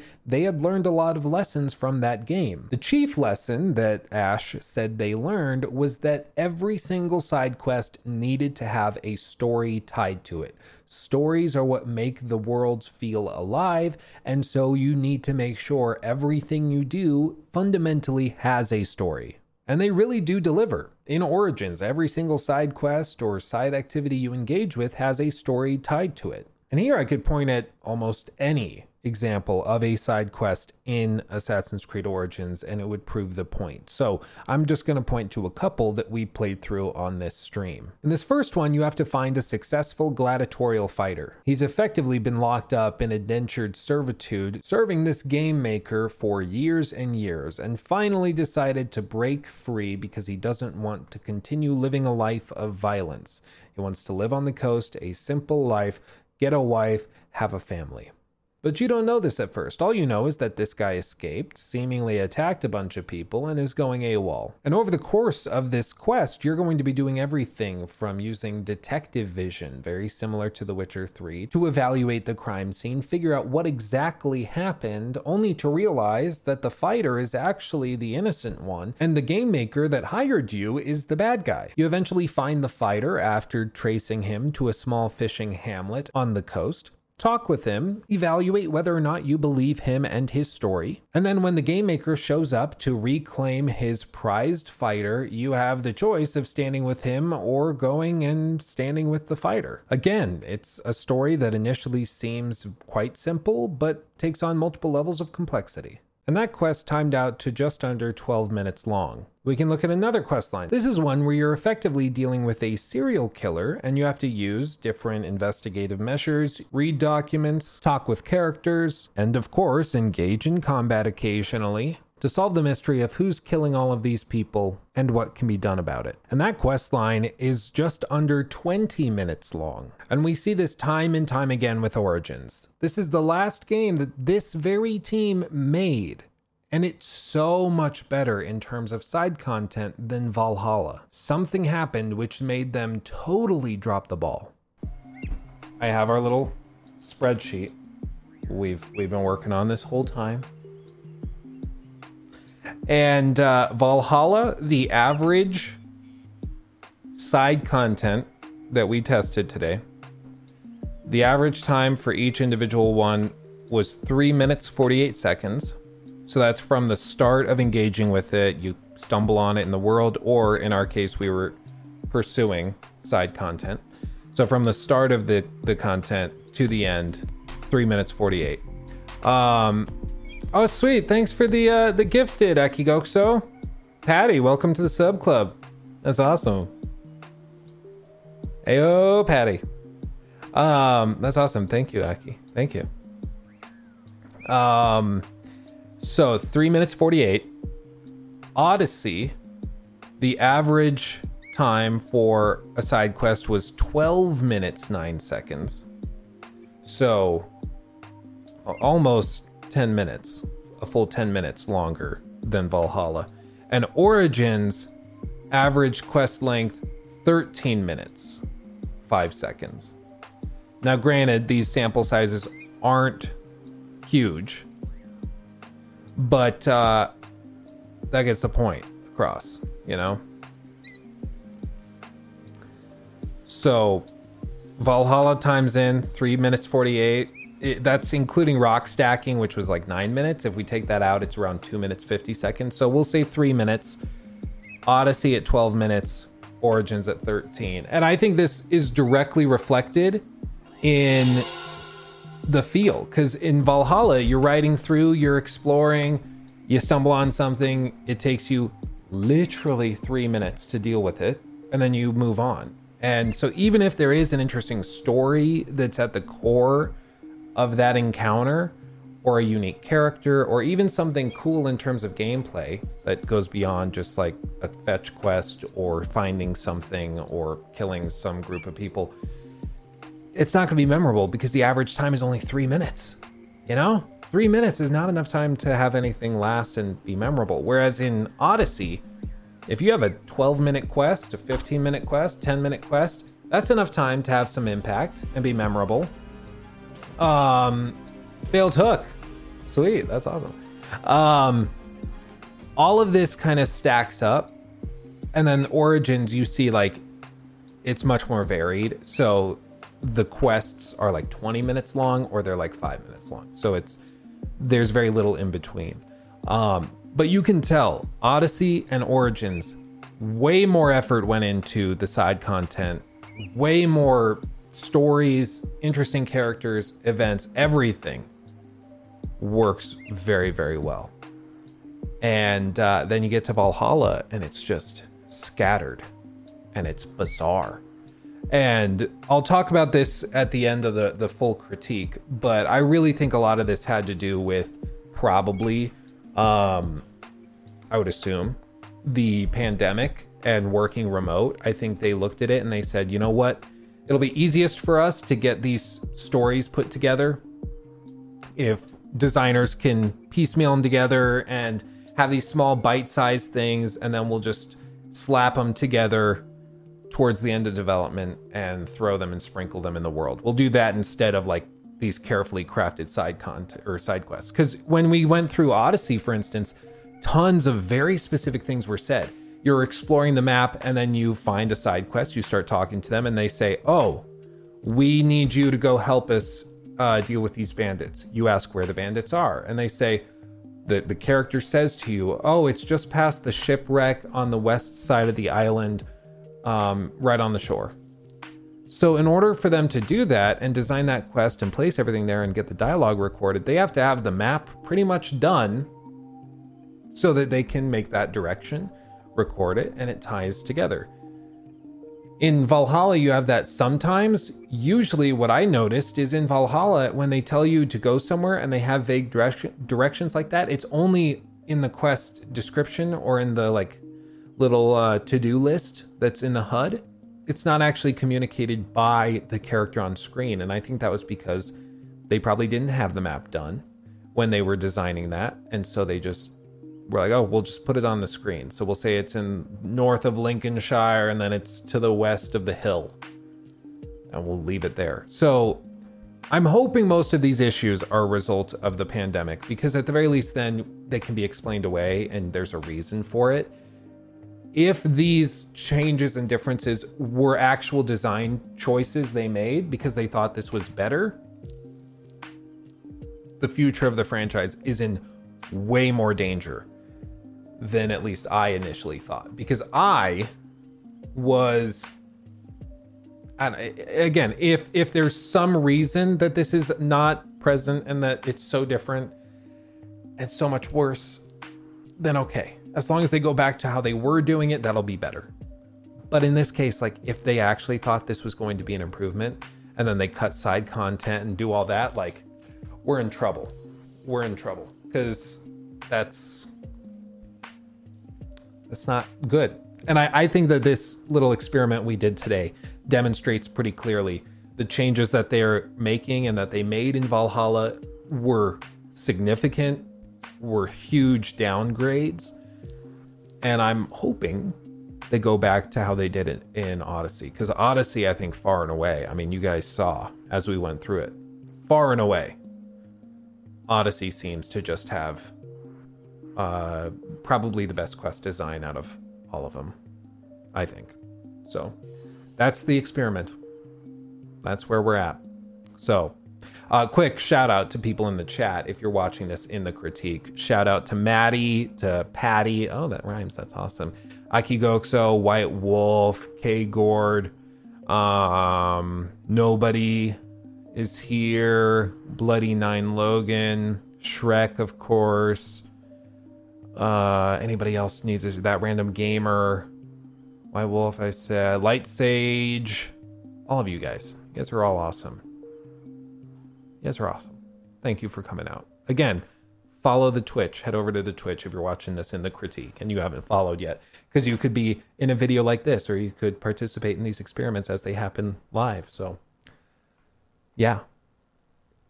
That's all I have. So, yeah. We found that the games of the past that had actual side content that was meaningful and good and quality and had effort put into it actually averaged between 12 and 13 minutes. Oh, hello. It actually averaged between 12 and 13 minutes to complete the side quest from beginning to end. Valhalla, on the other hand, averaged roughly 2 minutes 50 seconds give or take, a little more than three minutes if you count some of the uh, random, like the rock stacking that I did, if you want to count that, which took me like 10 minutes. So this just reaffirms the idea that side content in Valhalla was about making bite-sized, small, easy to consume little encounters and it wasn't about making meaningful, lasting impactful stories and experiences for the player. It just wasn't the intention or the priority. Now, furthermore, the obvious conclusion to reach at the end of this experiment is that these encounters aren't side quests. They just aren't. But that's part of the point. These aren't side quests, which means that there aren't any in this game. They cut them, and these small tic tac sized things were the replacement. And as I mentioned earlier, if you say that side quests were moved into the main story, so they're still here, I would say that's not how side quests work. By definition, they have to be on the side. If they're in the middle, they're not on the side so they aren't there. Now, the only conclusion I can come to as to why they would have done this is that it had to do something with COVID restrictions and working from home. Of course, I have no direct evidence of this. I didn't work on this game, so I don't know what the inner workings uh, uh over at Ubisoft were when this game was being developed, but I think I do have some circumstantial evidence that would suggest this was the case. Hear me out. For one, Valhalla's last year of development was completed during pandemic restrictions across the globe. This forced all of Ubisoft's offices to go and work remote. Also, it would have presented Ubisoft with a very difficult challenge where they would have to cut the game's scope or significantly change the way that they built it. And one thing that's clear is that Ubisoft's scope for Valhalla was far from constrained, meaning that the other had to give. Secondly, according to the official Twitter account for Assassin's Creed, Valhalla went gold on October 16th, or a few days before that. They tweeted it out on October 16th, just a little under a month from launch. Now, this marks the point in the game's development where all of the content has been added into the game and the developers are focusing on polish. And this means that presumably the game was receiving content additions and was having new quests and content added up until this point. Now, according to interviews from the developers of Assassin's Creed Origins, the same team, they started on the main story, finished that, and then went back through to fill in the gaps with the side content, meaning that the side quests were likely the last thing done in Valhalla, likely during the last year or so of development. And thirdly, in my mind, one of the easiest ways to generate a lot of content is to let individual quest designers work and build dozens and dozens of missions by themselves and then plop them into the world once they're all but finished. This results in smaller scale encounters and quests that aren't tied to the locations wherein they're placed. And lastly, all of this together still allows Ubisoft to release a game that's massive and features a ridiculous number of individual encounters in the middle of a global pandemic. So I think that this is the most likely explanation as to what happened that caused Ubisoft to cut side quests. It wasn't, in a word, intentional. It was an unfortunate side effect of the development cycle in extraordinary circumstances. They didn't want to cut scope, so they decided to let individual quest designers work on small, bite sized encounters that then they could plop in anywhere in the world free from any sort of inter-team work which they normally would be able to do in the office when they could just go across the development hall speak to the quest designers then speak to the level designers all work together. Now they're having to do it through zoom calls and discord messages and teams meetings way more difficult so they just develop small bite-sized things individually plop them in the world randomly make some polishing things and passes to make it look roughly in line with what you would expect for that area of the map. But in general, they all work together. They blast through it in the last year during crunch time and during uh, quarantine when they all have to work from home and call it good. So while hopefully this wasn't an active choice on the part of the developers because they honestly thought this was the best option because clearly it's not. The end result is that side content in Valhalla is bite sized and lacks depth. It feels like a huge step back from Origins and especially Odyssey. And that's a step back that we can quantify using the small study that we did live on stream, where we found that the content in general was cut back to a fifth or less of what it was before. Really, I can only hope that the next game doesn't follow this same design philosophy just because Valhalla sold well. Really, this is a concern of mine because Valhalla sold freakishly well. I think Ubisoft stands a good chance of being like, hey, Valhalla sold really well. Let's do everything the exact same way we did last time, but with a new coat of paint for whatever setting they choose to go in. I hope that's not the case because I think that this was a travesty and was really poorly done, and the side content is ridiculously lazy and it's crappy. Like you can kind of forgive it knowing that people had to work remote and quarantine was going on and all of that. But it doesn't change the fact that the side content sucks. Like it, it just doesn't change that fact. Really, the last two games in Assassin's Creed were comprised of three basic parts. They were comprised of the main story and the quest line tied to that, side content and the quests attached to that, and world exploration, such as in the case of Valhalla, pledging territories, going out exploring, finding uh, equipment, armor, leveling up your gear, all of that. Ubisoft effectively removed the middle of that. So they, they just removed a third of what these games have been for the last two releases and uh, replaced it with what they claimed was side content, but are just small, bite sized world encounters that honestly should still be in the game, but they should also still have side content uh, akin to what Odyssey put forward. It, it's just baffling, and I really hope that they don't continue this trend moving forward. Now, we've talked about the placement of side quests within the world and how they very, very rarely feel specific to a set area. So let's touch on world building and actual world design. As I mentioned earlier, the game is beautiful and the levels usually don't disappoint. Valhalla is really good at communicating a feeling by way of the world you're exploring. And this is something that Assassin's Creed has really been quite good at going all the way back to what I think of as the first example would probably be Assassin's Creed Unity. They're able to communicate smell and temperature and the wind and everything just hits you all at once when you're really immersed in these worlds. They do it really, really well. In essence, the visuals match the feeling and the feeling matches the visuals and the sound design. And when you're really immersed in these worlds, there's very little like it. And truly, in the world of Assassin's Creed Valhalla, there are some amazing areas and some great attention to detail. But it's not just in world design and level design. This attention to detail is paid in other areas as well. An example would be when they capitalize pronouns referring to the Christian God when a Christian specifically is speaking. And this is actually accurate to the way that believers capitalize words in their sentences, even to this day. And this is something I wouldn't actually know if I hadn't been raised by and around people who took this sort of thing very, very seriously. In fact, I actually remember a time when I was really little, my parents had brought us, my whole family, to this like hardcore church. This is a a tidbit, but I, I know. Hear me out. They brought us to like this hardcore church where one time, like little nine year old Luke, I had this little watch. I remember timing it, and the pastor started praying in this like really monotone voice for a solid 49 minutes.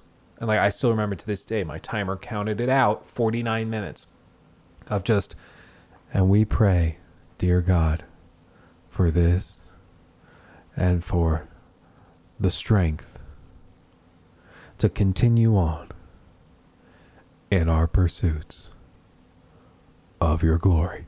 At like that for 49 minutes. It was intense. Church service was like four hours long. Kind of beside the point to my thing that's already beside the point. I remember going to the Sunday school for that church and they had us like writing out Bible verses or something. And I wrote down the Bible verse and it was something like you know the lord said this he doth proclaim it. And uh, i didn't capitalize the h in he doth proclaim it he referring to god. And i got like reamed and yelled at as this like little kid by this middle-aged man who had nothing better to do uh, for not capitalizing the h because you're supposed to capitalize the pronoun referring to God because it's like a sign of respect or something. I don't know. I, I just, that still sticks with me today. And it's something I even noticed in uh, the case of Assassin's Creed Valhalla, where the, when a Christian, a devout Christian, is speaking and he refers to God and says, like, he is watching over us, they capitalize the H. But when, like, Eivor is referring to that God and says, like, I doubt he's doing that, they don't capitalize the H. It's a very small touch, but it's amazing. And now that I've mentioned it, you won't be able to unsee it. Now, in that same vein as early game variability in verticality and landmark design, I've been very clear on this. I don't like England as a setting for Assassin's Creed, uh, specifically England in this time period. Honestly, it's just too flat and boring. And this point in history, doesn't offer any significant structure or verticality in your average village or town or city to make free running interesting at all, which is why it's been pretty much entirely neutered in this game. And speaking of free running, I won't dwell on this too long because I think it's more of a, a side note to the other crap going on in Valhalla. The free running system in Assassin's Creed has steadily been getting worse and worse over time. Origins was probably the most interesting because they opened it up and you could climb absolutely anything, any boulder, rock, wall you wanted to climb, you could do it. And that was interesting. Odyssey brought it back a little bit. It got more generic and handholds just stopped looking very specific and intentionally placed, but it was still there, pretty robust. And then Valhalla just like totally gave up on the idea of interesting free running and parkour, which was like the staple of Assassin's Creed. It's honestly amazing how far these systems and uh, this this whole idea of free running has fallen in Assassin's Creed over the last few years. If you go back and you watch some of the clips of the free running in Assassin's Creed Unity, it is night and day different. It's just really depressing to see how they haven't just treaded water with it They've actively pulled it back, simplified it to the point where now it, it's not impressive at all. It's just you run up a wall and then you climb it. Like there's nothing impressive about it at all. There's no flair. There's nothing unique. I will also say in Valhalla, it's incredibly inconsistent. Eivor is able to make some massive leaps and be just fine, but he's also completely incapable of entering small windows that any normal human being could step through. It's very inconsistent. Now, I, I really don't know why they have simplified the parkour system so much. It makes me wonder if it's a technical issue. Like, as they've gone bigger with the open world, they can't afford to have as many animation sets like in memory at any given time. So they have to remove animation sets, simplifying the free running in order to open it up for more encounters or a more dynamic world. I don't know if that's why. Maybe that's really the only thing I can think of. Otherwise, they're just simplifying a system that was at one time really impressive and amazing in order to achieve something that I really don't know. Like, there really is no reason to simplify the system as much as they have. It's just gotten worse and worse over time.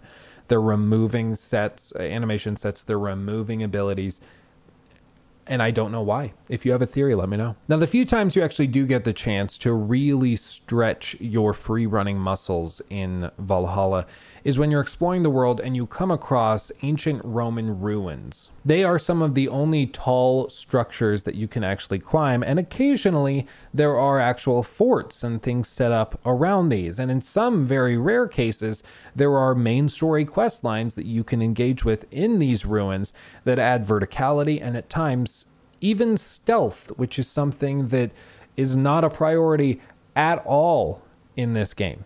But I'll be honest, whenever I saw these ruins, they bugged me more than they excited me. And this is mostly because they are direct copies and pastes of the same assets from Odyssey and Origins. Seriously, all of the Roman ruins, the trees, the rocks, and many of the rural buildings as well are just direct copies from those previous games. Now, I get it. This is due to the Roman history in England. This is actually explainable in the world. It's not like they're just copy and pasting stuff that doesn't make sense at all. And the ruins, the basic wooden structures, all of that can be hand waved away because, like, hey, it's a wooden structure. How many different ways is there to make it? Like, it's okay if they're copied across Origins, Odyssey, Valhalla. But that doesn't change the fact that the game offers very little that's new in terms of systems and in terms of assets compared to the previous games. And if anything, they've been removing stuff actively.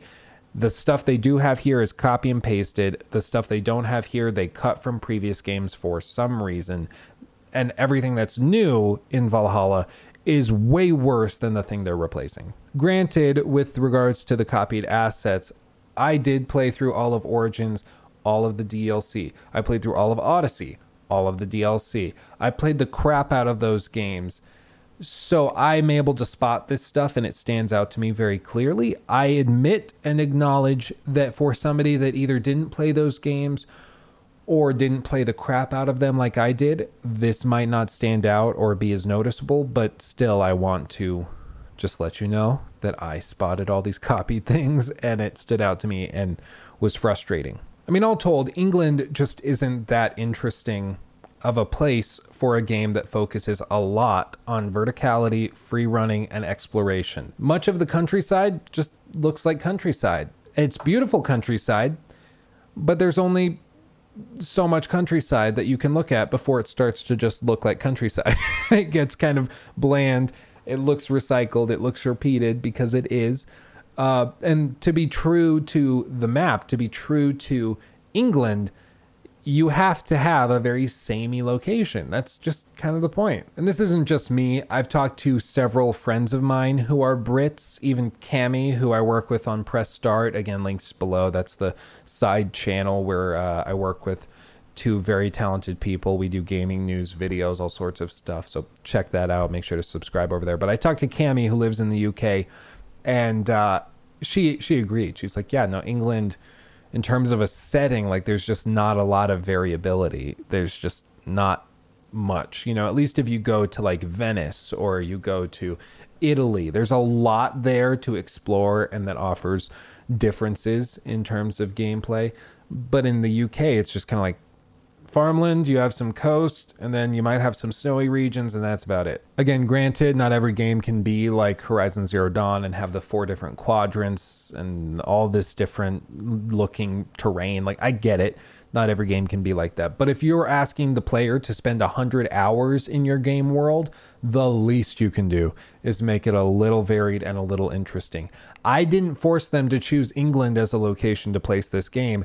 They chose that. And yes, they opened it up to different areas, such as you can go back to Norway, you can go and explore some dream realms such as Asgard and Jotunheim, but still, those all just feel kind of the same. Asgard, Jotunheim, Vinland, Norway, all of those places in Valhalla are distinct areas and maps, granted, but they all feel and play the exact same as all of the other areas in Valhalla, specifically in England. There aren't any unique things that they really throw at you other than in Vinland when they take away everything from you and you have to play through that area with all of your items and abilities stripped from you. It's an interesting gameplay alteration, I grant you, but it doesn't feel that notably different. I mean, really, at its core, it's a frustration that's born out of where I started in the Assassin's Creed franchise, and that was with Assassin's Creed 2. That was with the good old days where you were in a medieval city, exploring, climbing, having a great time. You know, that's where I started. So to me, Assassin's Creed is innately tied to civilization, to cities, to exploring the verticality and climbing them. That's what Assassin's Creed has always felt like at its heart for me.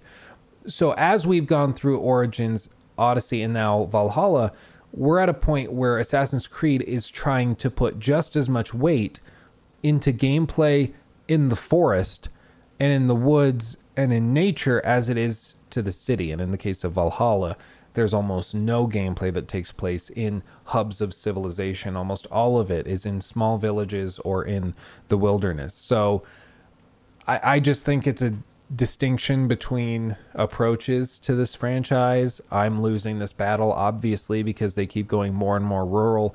It's more and more focused on the wild, on nature. I don't have anything against nature. It's just Assassin's Creed. I've always enjoyed exploring cities, and now that's an afterthought by a huge margin. Again, I didn't force them to pick England. They chose to place this game in England. And as a result of that choice, I'm just saying England is kind of boring it's samey, it's very flat, and there aren't any huge cities or places to explore of note in this time period. At least in Origins, we had Alexandria that we could explore, that was really interesting, and of course, all of the great big pyramids. Odyssey had all sorts of small city states that you could explore all over the place with lots of verticality on the map itself. Valhalla just has none of that. Now, while we're talking about the open world, we should touch on exploration itself because that's kind of the point of an open world, especially in Assassin's Creed. They want you to explore and find stuff. They put all of these little dots all over the map to try and encourage you to bounce around to every single dot, grab the stuff that they had, and that in turn encourages you to explore the map. So it kills two birds with one stone. The problem is that the dots at their heart are just checklists they're checklists without a clear description of what is there until you do it. It's just a collectathon of little dots, and that's all it feels like. They're not dynamic, they're not interesting, and at their core, the rewards aren't satisfying either. Yes, as you go and look at all these dots, you'll find new abilities, armor, weapons, crafting materials for your camp to build new huts, to upgrade it, or lore items, but you get so much of this from the main story that it's just not motivating. Granted, I didn't feel the need to really 100% all of the armor types and checklists, but that's just because I found a set that I liked pretty early on, and I just upgraded it perpetually after that. I can accept that I may be in the minority here, but I just didn't find the rewards for these dots to be meaningful enough to care. So if the side content isn't that engaging, what else is keeping you playing? What's moving you to the point where you're going to keep exploring, keep going through the motions, engaging with the main quest? Well, this is where we start talking about pace, about length and overall design of the narrative. Hello, Hermione. She's like, shut up. I'm trying to sleep. As we've said repeatedly, the game is ridiculously long, but that's not necessarily a bad thing. There's a lot of content here, as there is in a game like Red Dead Redemption 2 or The Witcher 3 or Persona 5. There's a lot here. The problem at its heart is pacing and variability of content. We've touched on the variability of content and the fact that what is here is repetitive and just not that interesting at its core. So it doesn't feel like it's worth pursuing or engaging with. But within the world itself, when we talk about pacing, there's a few more pieces to the puzzle that we have to consider. And one of the chief ones among them when we discuss exploring a game world is how you traverse it and what that actually looks like on a more minute level. You see, in Valhalla, you're going to explore in one of three ways. You're either going to run around on foot, or you're going to use your mount, or you're going to fast travel between points that you've already discovered. And I actually have an issue with two of those. I think running around on foot is usually the best way to explore a game's world. It's slow enough that you get to take in all of the sights and the scenery, look around, and notice everything that the designers have placed there for you. But getting something that's more sped up, such as vehicles, or in this case, mounts, such as horses, to work well is actually quite difficult because you have to set the speed for those correctly so that the player doesn't end up just blasting past everything that's meaningful that would make exploring the world worth it. And this is why I think that horses and mounts in Valhalla are too fast.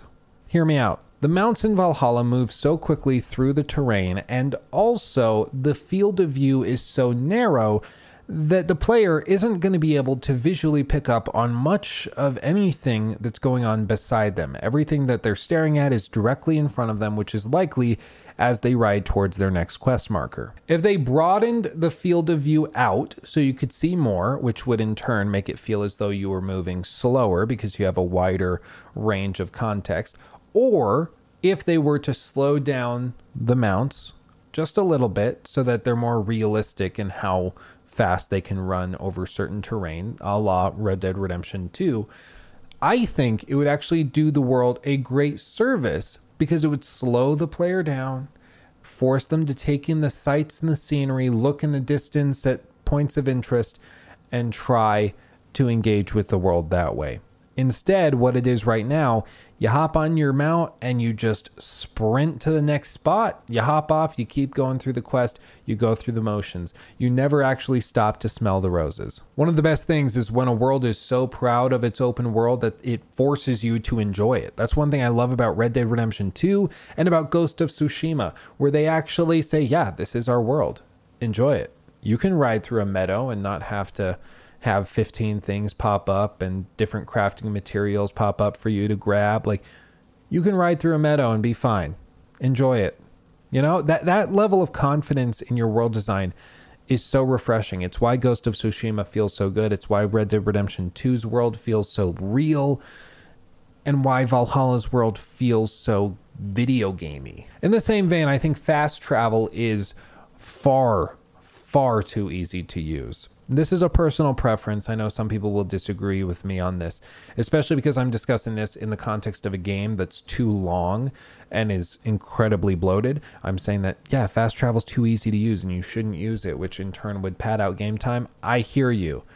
That being said, when we discuss open world exploration, fast travel is effectively just throwing your hands up and giving up on forcing the player to engage with it. You see, I think in game justified fast travel, such as what we have in Red Dead Redemption 2 or Horizon Zero Dawn, where there's an actual cost to fast traveling, I think that can work a lot better because, in effect, I think it's actually like a mini gameplay element where you're deciding whether or not you want to spend money or crafting materials to fast travel to get from one location to the other. Or if you want to just suck it up, hop on your mount and ride to the location yourself. Do it yourself. I really think if Valhalla either made it so you have to pay a significant amount of money to fast travel, or if they went and removed fast travel between points of interest, it would force the quest designers to one, create quests that were far more interesting. Two, it would encourage the player to actually take in the sights and scenery as they ride between locations. And three, it would fundamentally change the way that the worlds were designed because the understanding would be that the player was going to spend a lot more time in it. When you have the constant reminder in the back of your head as you design an open world that the player is probably just going to fast travel between these big lengths, you're not going to spend as much time really focusing on all of the byways and roads between locations because you don't have to. You don't have to, so why would you? But when you make fast travel either inconvenient in game enough by way of making it expensive or that you have to travel to a train station then hop on the train and it takes you there, if you do that, it's going to force the player to one, become acclimated and familiarized with the world and two, the level designers are going to catch up because they're going to have to. But again, this is just something that's personal preference for me. I know some people hate the idea of removing fast travel from open world games. I stand by it. I think it's more of a hindrance than a help, but I'll leave it there. Now, going back to long term goals and the idea of what keeps you going as you go through the game, of course, the main story is going to do most of the heavy lifting. You're trying to reach some sort of conclusion to the story, and that encourages you to keep playing. That's obvious. That's the chief one that we can point to. But usually you want some gameplay element to encourage you to keep playing as well. Some games don't really do this, they purely rely on the story, which is ballsy because you need to have a really good story to do it. In the case of Valhalla, the story isn't actually that emotionally engrossing, so I don't think it's going to drive a lot of people all the way to the finish line. So they need to rely on more gameplay elements to do it. They have some systems, such as, of course, the gear system, where you're trying to level up your gear and get looking the the raddest that you can. That clearly are an attempt at this. They have other things such as the legendary animals. There's nine of them, and you can hunt them throughout the world of Valhalla. And uh, the reward isn't awesome. You get like a small item, and you can mount their head to the longhouse at your camp for your clan. It's kind of fun, but it's something that also not many people are going to be that familiar with because the only way you can engage with this is if you actually finish crafting the hunting hut in your clan village. And then also, if you talk to them, engage with the quests and then complete them. Something that, after all of my surveys uh, that I've done, I'm actually surprised very few people have actually done when playing Valhalla. Most of them just ignore that and just blast through the main story. Which is funny because that's probably like the closest thing you could point to to side content that Valhalla has. It has like hunting down members of the Order, which is sort of a broad side quest, I suppose you could say. And then these hunting quests, which is like a broad description, or fishing, which is a broad element that you can engage with. But on the whole, it's just asking you to engage in a very simple activity that you're probably engaging with anyways.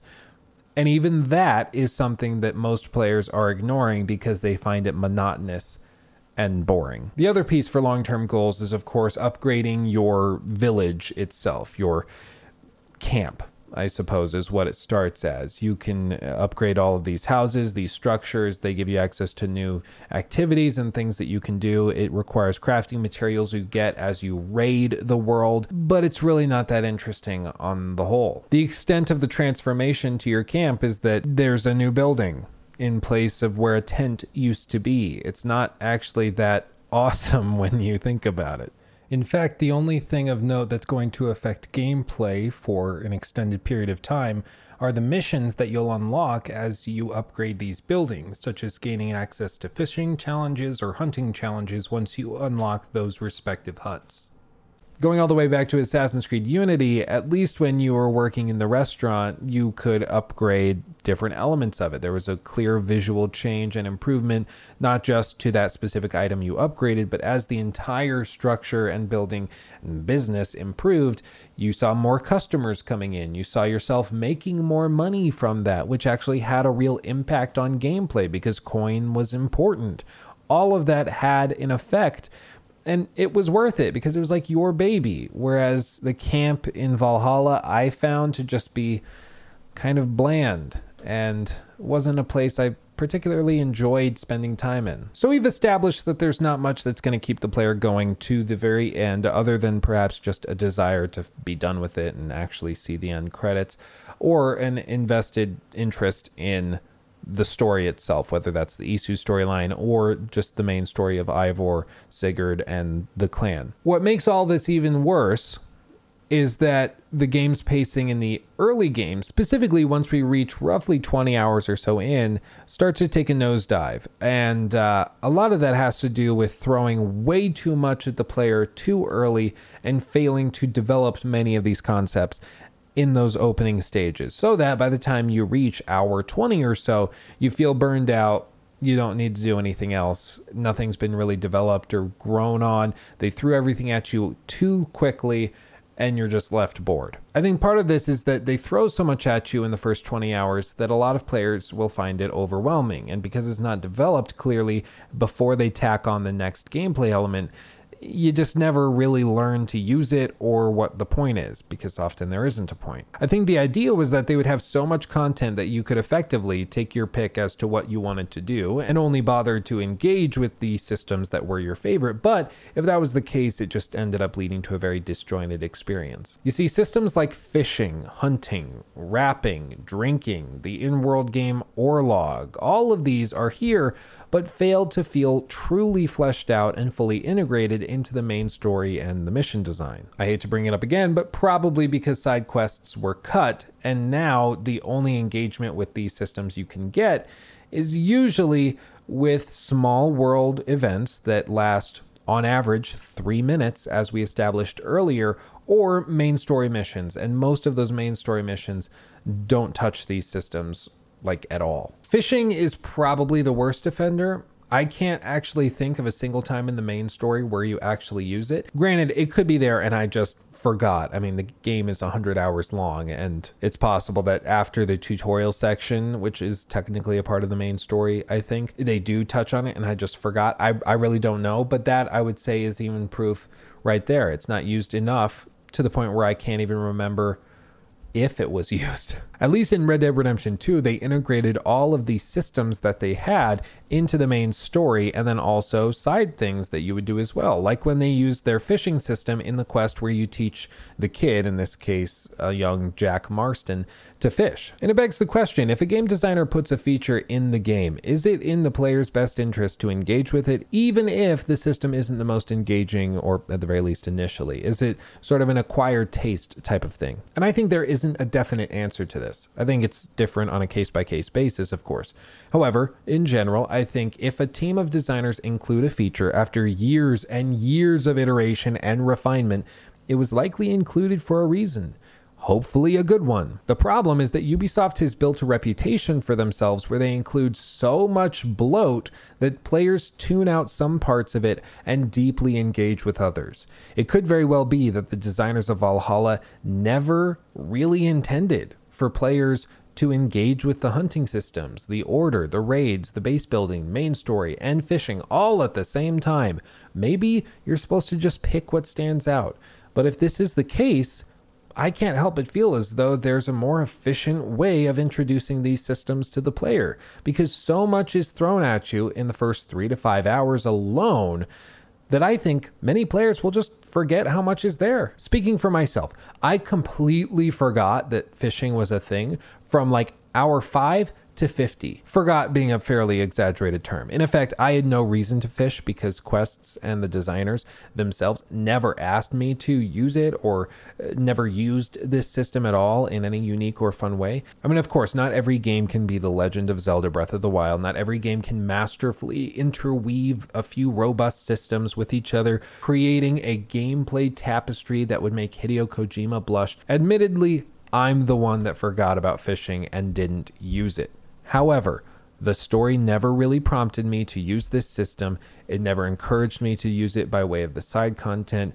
It just forgot about it. So I did too. Really, the fishing mechanic and some of the other systems here just feel like quick gimmicks that were likely prototypes by one or two of the developers on the team, and it was just tacked on because some of the lead gameplay designers thought that it was fun and didn't have that much of an impact on the rest of the game after all. So more features are better, right? But again, this is why I think fishing is a prime example of this problem. Just because you can add a feature or gimmick doesn't mean that you should.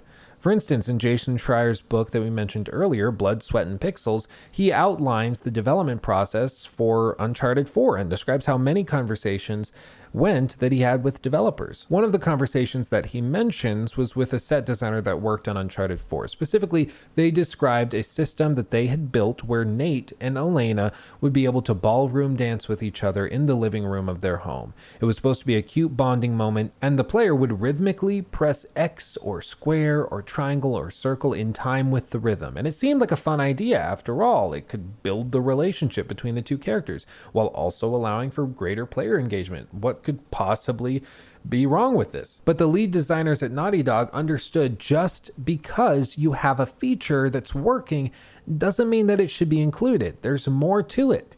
The developer explained that it felt markedly out of place. Sure, it was engaging, but it didn't do anything to further the experience they were trying to craft. It felt much more like a random dance sequence in Final Fantasy VII than it did a valid gameplay addition to the next flagship narrative title. So, even though they had this feature up and running, and I'm sure they spent weeks or even months working on it, they decided to cut it from the game entirely because it, quote, just didn't feel right.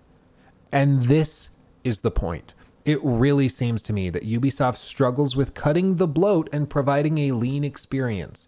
The stories are always fantastically long, the pace is usually tortoise like, and there are so many ways to engage with the gameplay loop that it often doesn't even feel like a loop, instead, resembling a knot of hair pulled from a shower drain. Now, some players of Valhalla will love this, I'm sure. They love having everything at their disposal, all of these systems, even if they're not used a lot elsewhere. However, it turns a lot of people off. Say what you will about it, but when players are overwhelmed, they tend to shut down.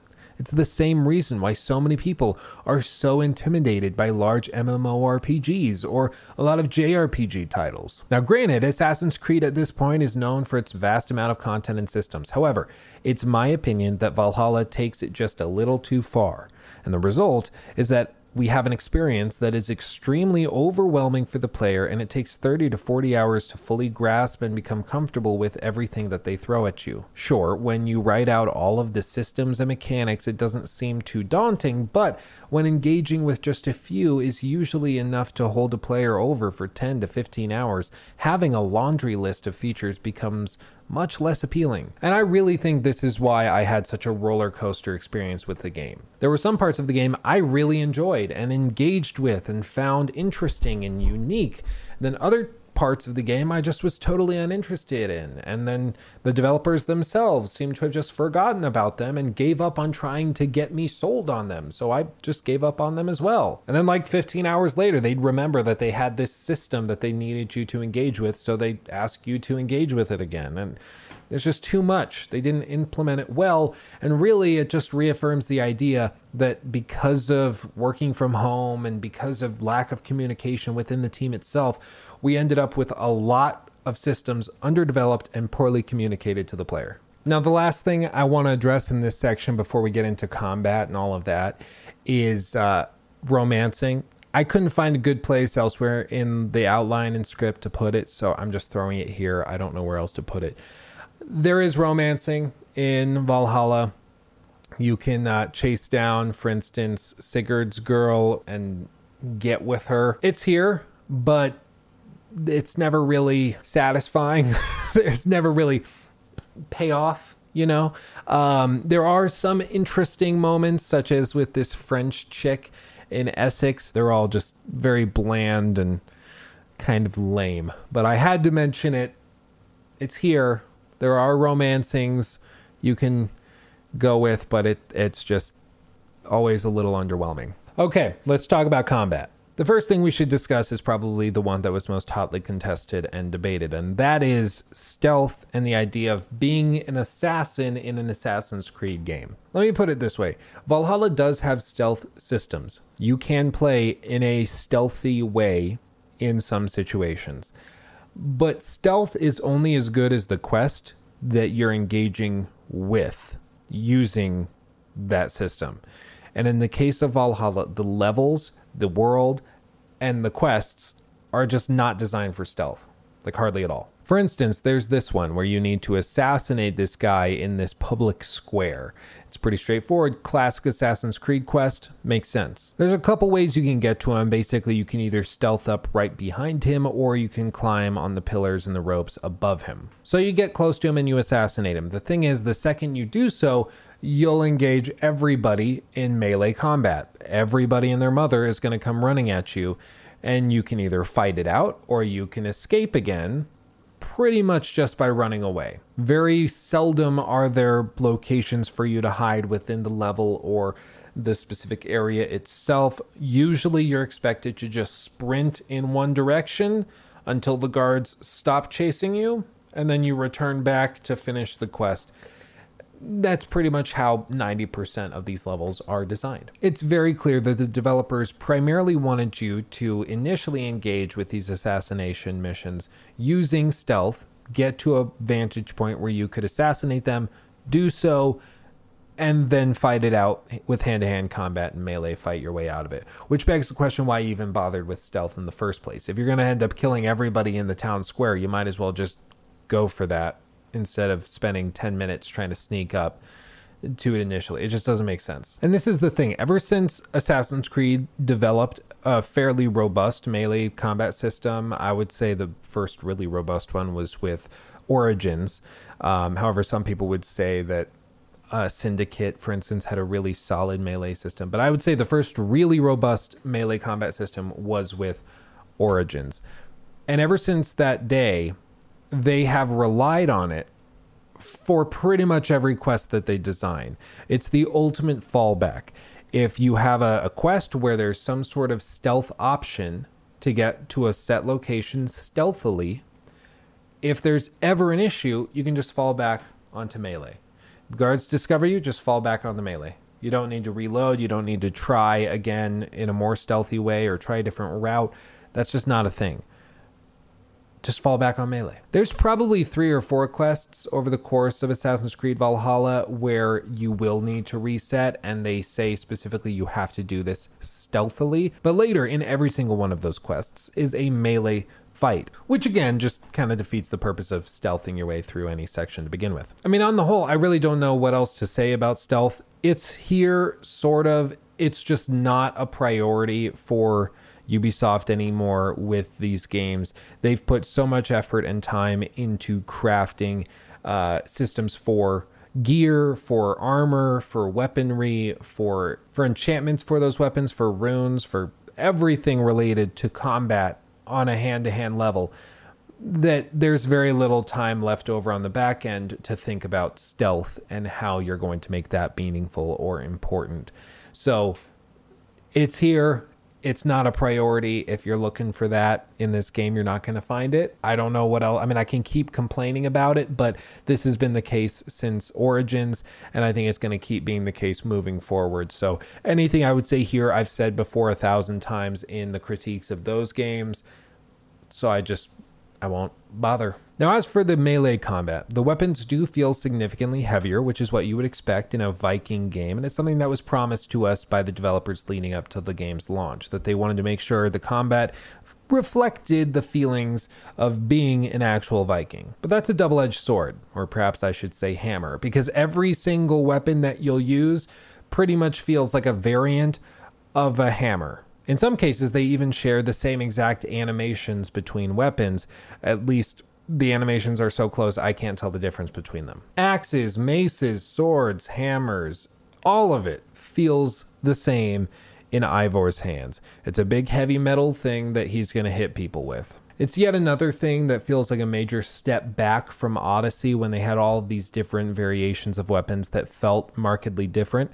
There are a fair number of weapons to be used in Valhalla, of course. The biggest one that just recently came to the game in a post launch patch was single handed swords something that they didn't have before. But now they do have it. It feels fine. The point is, though, everything feels very heavy and punchy. In Odyssey, in Origins, many weapons felt light, felt airy, felt as though they had some impact but not much, and it was about landing a volume of hits as opposed to just a single one. In Valhalla, though, everything is so punchy for sake of making it feel as though a Viking is using it that all of the weapons start to kind of blend together. I understand why they did it. I just don't like it. Weapon loadouts that stood out to me would be like dual hammers. They're fun. Two handed axes are heavy enough to be fun as well. The shields, I'll be honest, never really felt viable or necessary. Dodging and movement is quick enough that you don't really need to play very defensively here. And I don't think the developers are expecting players to play in any sort of defensive way either. There's also a lot of weapon effects and runes that are an interesting attempt at introducing item complexity, which is good to see as well. However, I found myself finding the weapons that I like to use, and I used them for 10 hours at a time, 20 hours at a time, which is, of course, a lot. I really wish there would have been a reason for me to experiment with different weapon types, to swap out the weapon I was using for a different weapon that had a different status effect or something of that nature but there never was any reason to do it because going back to the leveling system, nothing encourages you to swap out this gear. I don't want to repeat myself too much, but again, Odyssey had this fixed. They had it figured out. Weapon variability, different status effects, and things that you could do paired with abilities to the runes or engravings on the weapons themselves all of that was just solved. They had it figured out. And then they tried to reinvent the wheel with Valhalla, and it's just not as good, in my opinion. Maybe I'm just an Odyssey fanboy. Maybe I just liked that system way more. And so this one feels clunky and just bad. But that's how it feels to me. But all of this leads us to the issue of difficulty and balance. We've talked a little bit about how different areas are balanced poorly compared to others, but I don't think I made it expressly clear how easy the game is, even when you're not using XP boosts. Now, until very, very recently, almost for a whole year that the game was out, there was no level scaling. It was if you were over leveled for an area, they were just going to be extremely easy. That's all it was going to be. There was no solution uh, for players like me when we played the game at launch and in the months following. Now there's a solution with the hard level scaling, but even that, I would argue, hasn't really fixed the problem because the game itself is just, it's too easy. I went through the whole game on very hard because it was the only thing that kept the game engaging in combat.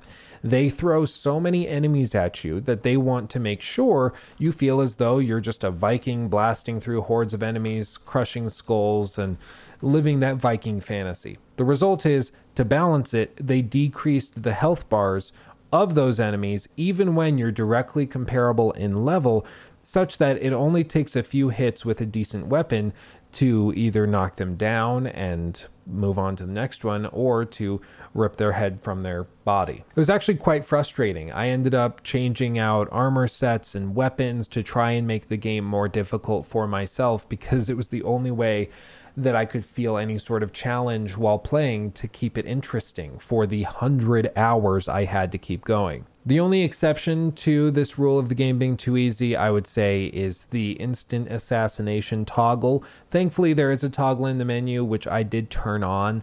This was more just for sake of my own immersion. I find it really stupid that you could dive on somebody from 30 feet up, shove a blade into their cranium, and it wouldn't kill them, which is what it is by default. By default, if you are under leveled beneath somebody, you can't necessarily one shot assassinate them which just hurts my brain. So I turned on instant assassinations. Other than that, everything else I had was to try and boost the difficulty. And even on stream, like last week, I went and we played through this section of the game where I was underleveled by 40 levels. We loaded up a save where I was level 300 and we went to an area that was level 340. I was playing on the hardest difficulty, and even then, fighting this weird nun lady was remarkably easy. And listen, it's not that I'm like so good at the game, it's just so easy. Like, I'm not very good at video games. That should tell you how stupid this is. Now, balancing video games is incredibly difficult. I'm not going to pretend as though I could just explain how they could fix this and change it. All I know is that Odyssey and Origins found a way to introduce actual challenge when you were playing through them for the tens upon tens of hours you were playing those games. Valhalla never figured it out, and I'm not exactly sure why, but no matter what I did or what I do now, the game still feels too easy even when I'm in an area that is 40 levels higher than me. And because of this, all of the boosts and the different things that the game throws at you to help make combat easier, such as the feasts, which give all sorts of damage boosts to make combat easier. Problem is, when combat's already stupid easy, there's no reason to engage with those feasts. So there are two systems fighting each other, making you not want to use one because the other one is broken. It also made it so certain abilities that you can use and trigger using your adrenaline in combat, such as adding poison or fire effects to your weapons, are also incredibly overpowered because they stack and then add a persistent damage onto the enemy that it's applied to. It's just tough because if you want to engage with all of the abilities and systems that you've spent all this time building your character around, you're going to find combat remarkably easy, too lighthearted, and very, very quick. I mean, like I said, look at this thing we found on stream with this nun. We are in the hardest area on the map. We are 40 levels beneath her. We're playing on the highest difficulty and still kick her ass in the span of roughly 60 seconds. It's just lame. Now, speaking of abilities, these are very varied and the different methods of discovery shake it up enough that I actually started getting excited when I would unlock a new one. Most of these you find while exploring the world, and it's actually a really good way in the early game to encourage players to keep looking in these little crevices and everywhere that you see one of those little dots beckoning you to find what treasures they may hold. One minor frustration I had with these was that some of the really useful abilities are actually locked behind conversations with Hytham at the assassin's hut in your clan's village. You basically go to him and then you have to turn in medallions earned by killing members of the Order of the Ancients. It's not really a big deal, but I'm sure that many people will have overlooked this and never unlocked these abilities before quitting the game like 25, 30 hours in. Again, it's just not very clearly communicated. There might be one conversation six hours into the game where Hytham says, Yeah, come to me and give me your medallions from killing members of the Order of the Ancients, and I will reward you with abilities. Like, great, dude, but the game is 100 hours long. In 30 hours, I probably will have forgotten that conversation. Keeping it at 100. Again, we can say that it's the player's responsibility to remember what the game communicates to them at any given point and to use all of the systems. But I actually put more of the responsibility on the developer. It's their job, I think, to get the player to the point where they're conditioned to use all of these systems, to actively engage with them and know how to use them. It's one of the more difficult parts of game development to take a player and show them how to defeat this thing you created. You're not just trying to create something to screw over the player, you're training the player to defeat it. You create a robust combat system, train the player how to use it to its utmost potential and exploit all of the enemies using it. That's your job. If there's a system and you only communicate it once early in the game and it's never brought up again, I, I think it's your fault. It wouldn't take much, only like a dynamic conversation. Maybe Rhodri looks at you and says, Hey, you have a lot of medallions. You should go speak to Hytham. Something like that. That's been in video games forever. And I didn't have that happen once. Granted, it might be in the game somewhere, but because the game is kind of buggy at times, it's possible that it just never triggered for me. So maybe this is just something I'm complaining about and it's already been solved. I don't know, but that's me complaining about it. So,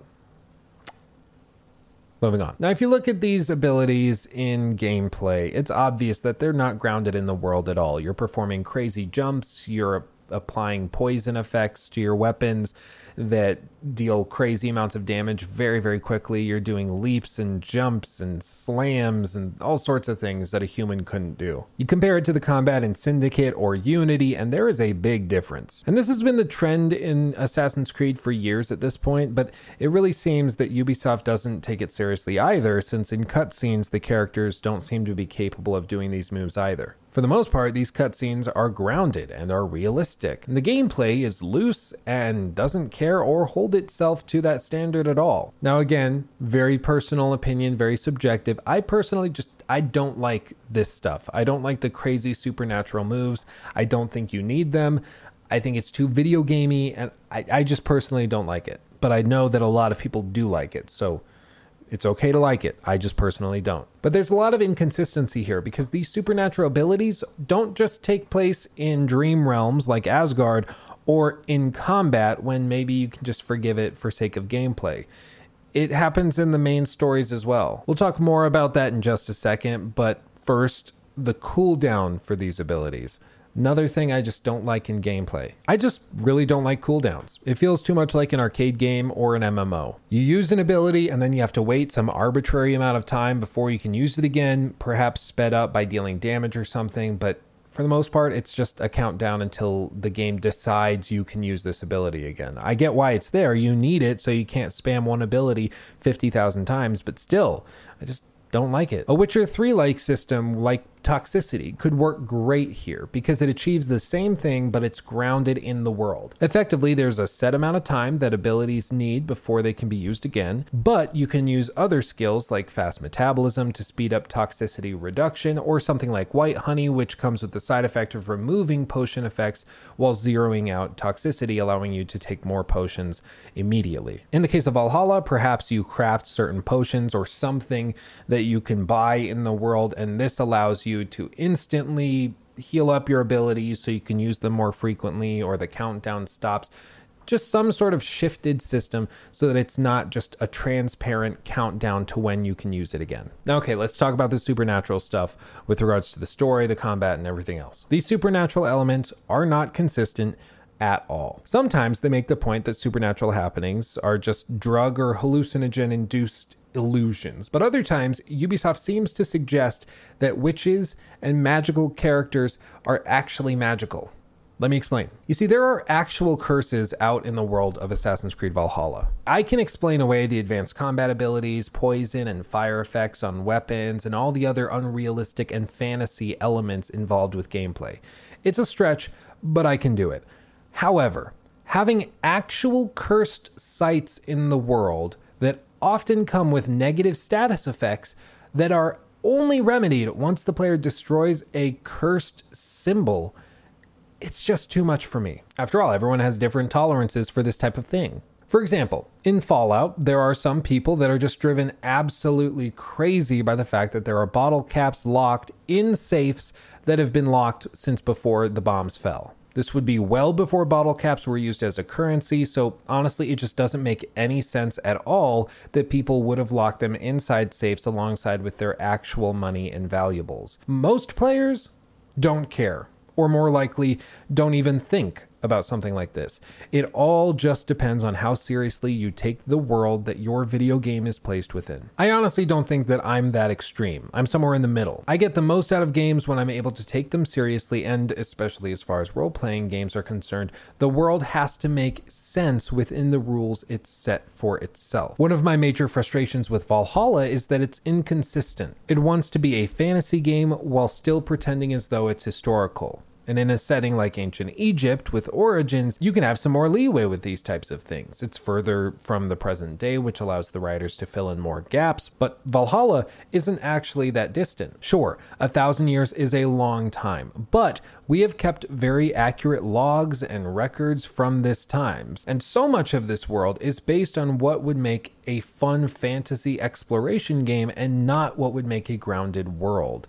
And it's in that conflict, rooted in the very conceptualization of this game's story and world, that causes all of this to feel so bizarre. The game just doesn't know what it wants to be pure and simple, which is why you can have elements that are very grounded and realistic, and then other elements and times where the game just gives up and fully embraces the supernatural stuff. And there are so many examples I could point to to prove this point. It's frankly overwhelming. You play 20 minutes of Assassin's Creed Valhalla and you'll see what I mean. Whether I look at the seer from the funeral pyre in Nottinghamshire, or you look at all of the stuff that Eivor and Basim do towards the end of the story that's just not how nature works, It's just clear the game doesn't know what it wants to be. Granted, Assassin's Creed has always had supernatural elements with the Isu and the first civilization and all of that. I understand that. But that's more like sci fi futuristic, but technically like super ancient stuff that's all at play underneath the world itself. We're talking about being grounded within gameplay, swapping back and forth, trying to make up its mind as to whether or not it wants to feel like a grounded RPG in a historical England in which Vikings are exploring and taking land, or if it wants to be a fantasy RPG. It seems pretty clear they're leaning towards fantasy more than grounded in a historical setting. And the last thing about combat that we need to really point out is that sieges and raids, which was one of the major gameplay elements that they really hyped up in the lead up to Assassin's Creed Valhalla, it just it blows. All of these raids consist usually of setting some basic house models or hut models on fire using torches, killing a bunch of enemies, and then opening a few doors to get to some chests to get some loot, and uh, then a pop up says you've completed the raid, and that's it. It's very, very samey. They're all copy and pasted. There's nothing new or unique, and really, I'm not even sure if you can fail a raid. To be completely honest, you would think a raid like there's a lot of resistance. There's also a lot of enemies that come up and, uh, of course, fight you while you're raiding their village. And uh, you would expect like maybe they could push you back or you could fail a raid if you didn't do something properly. But they're so easy that it's mindless. They're not exciting. It's just one more thing to check off the list of the open world and uh, they they just suck. I don't know how else to say it. They suck. Sieges also could have been really cool, and this is something I was excited for, especially coming off of the big uh, sort of faction battles we had in Assassin's Creed Odyssey, where you had two different factions, the Spartans and the Athenians, that were constantly fighting. And based on your choices, you could have two different generals fighting. Then you could come in and decide which way the battle would go. It was really drawn out, really interesting, and it could have been so cool to see a system like that present here in Valhalla, but it's just not. It's just not. Again, they did all the work for that in Odyssey. They just needed to copy and paste that and bring it here, and it would have been great. They couldn't even copy and paste that. Literally, like, this is, again, I need to calm down. So much of the game is copy and pasted, and then the cool parts that would have fit really well were ignored and forgotten and left behind. And it just doesn't make sense. It just doesn't make sense. I need to actually calm down. I actually got worked up. Okay, let's move on. Let's discuss the narrative. I've thought a lot about how I could discuss this chunk of the game, to be honest.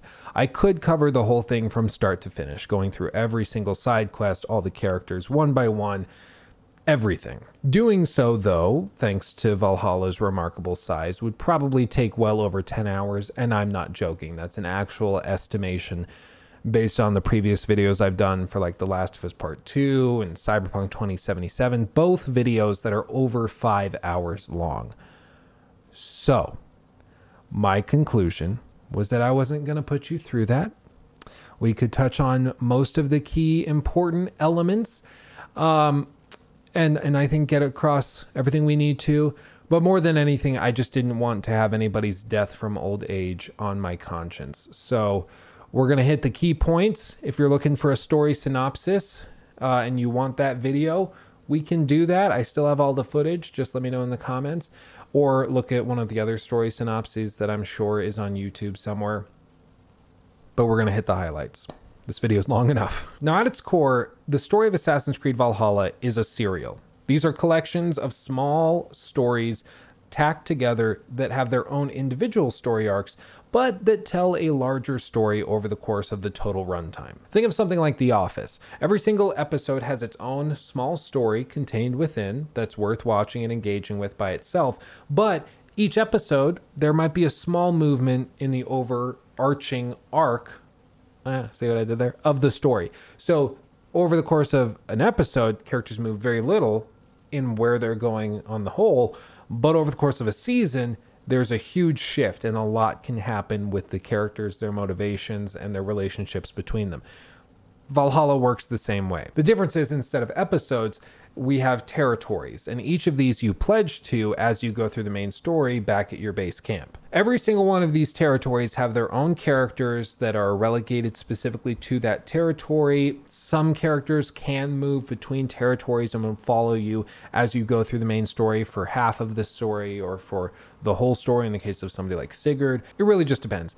The point is, each territory has its own story contained individually, separate from all of the other territories, meaning that they never really tie together that well, other than the overarching story of Eivor, his family, his clan, and everything else that's going on with the Isu storyline as well. And this is actually pretty brilliant on the part of the designers, even though it doesn't work very well, because a character such as the Ealdorman in Gloucester, or for instance Tewdwr, who is a character we discussed earlier, these characters play out the story unique to that area in the form of the Halloween Harvest Festival. But after you leave there, those characters are gone. They're relegated to that territory. You made choices in that territory that impacted their lives. So maybe you make a choice, one of them dies, one of them lives, or this person dies, this person lives. This person comes with you to your village, this person stays behind. All of this you can make individual choices there, but that territory doesn't affect this territory. So each episode is like its own microcosm of RPG decisions, so it can make you feel as though you have a real impact on the world, when in reality, you're just messing little stuff around in this little petri dish, and then you move over to this petri dish, do stuff over there, and they're all separate. It's not one giant petri dish where every choice, everything you do infects the other regions. And going back to the previous discussion as to why they cut side content, I think this probably has to do with the development cycle. It seems as though it's a lot easier to develop small territorial stories that are contained individually that you can have different teams working on in each section of the map that broadly follows an overarching story as opposed to having a storyline that's tied all together and works like a giant spider web stretching across the whole of England. Now, I'd be okay if the decisions and branching options were actually really awesome. This would be a cool way to do it, have the stories relegated to each territory, but still feel as though you had a real impact on the world. But like I said, it doesn't leave this area, so it's hard to get immersed and to really get to know characters when you only see them, talk to them, and hang out with them for an hour or two while you work through a pledged territory. And furthermore, the characters that do reach across multiple territories, like Rhodri or Ivar, have so little screen time in each of those territories that they never really stand out as true friends of Eivor, even though they're supposed to be that. Ivar, Ivar, however you want to pronounce it, I heard characters pronounce it both ways over the course of the story. I'm not sure which I like more. Ivar, Ivar. I don't know. Ivar, we'll go with Ivar. Ivar. I don't know. He's probably the closest. When he was revealed to be the king killer, I didn't actually feel that surprised or frustrated when I realized that I probably had to kill him because he was just kind of annoying and he did a lot of things that were irresponsible and downright crazy.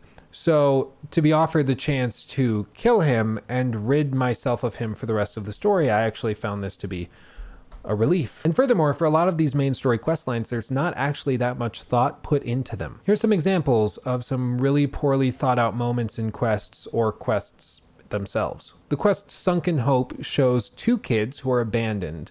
You find out that their father is in fact dead at the bottom of this water filled tower, so you send them away to travel to their aunt's house. And yes, that's the entire side quest world event thing. There's very, very little to do here. You basically show up, see two kids, they say their dad's gone down. You find him drowned at the bottom of it, so you send them off. And, uh, they go to their aunt's house. But the point is, there's no option to escort them, there's no option to help them back to the house of their aunt. Like, this is a deadly world where you get jumped by wolves every 30 seconds, and you just sent two children off to go who knows how far without helping them. Like I, I wanted to walk the kids back to their aunt's house. I figured, ooh, cool, that's where I'll get a reward for helping them. Nope. Eivor says, go to your aunt's house They leave and then that's it. Very poorly thought through or poorly executed, one of the two, or perhaps both. Or, for example, when you're heading into the ancient structure at the very end of the game, right before the final boss fight with Sigurd, you find an icy outcrop and you hop out of the ship. And Sigurd says to all of his men to stay in the boat in the freezing cold in the middle of a blizzard and tells them to wait. Yes,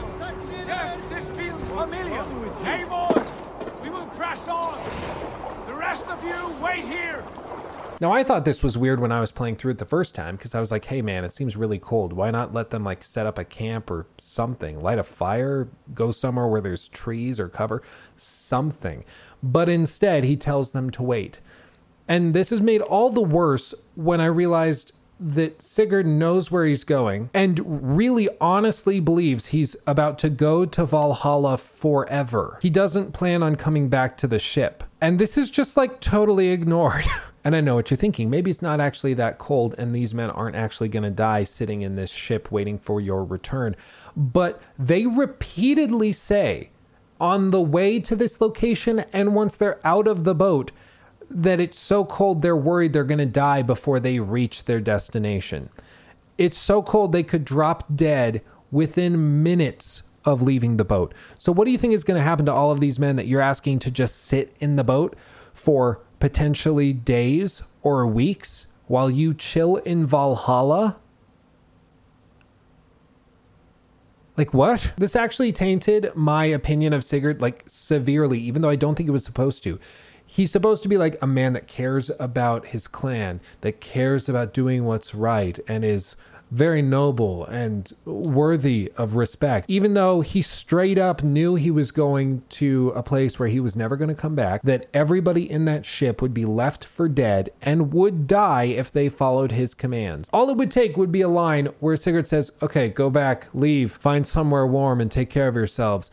Don't come back for us. That's all it would take. But no, he's like, Stay here and freeze to death, basically. It, it's kind of messed up. But at the same time, while there's these quests that are really poorly thought through, there are other quests that are fantastically well thought through and are actually kind of sweet, such as Birstan's story, where he wants to kidnap his own wife so that she can escape and get a new life.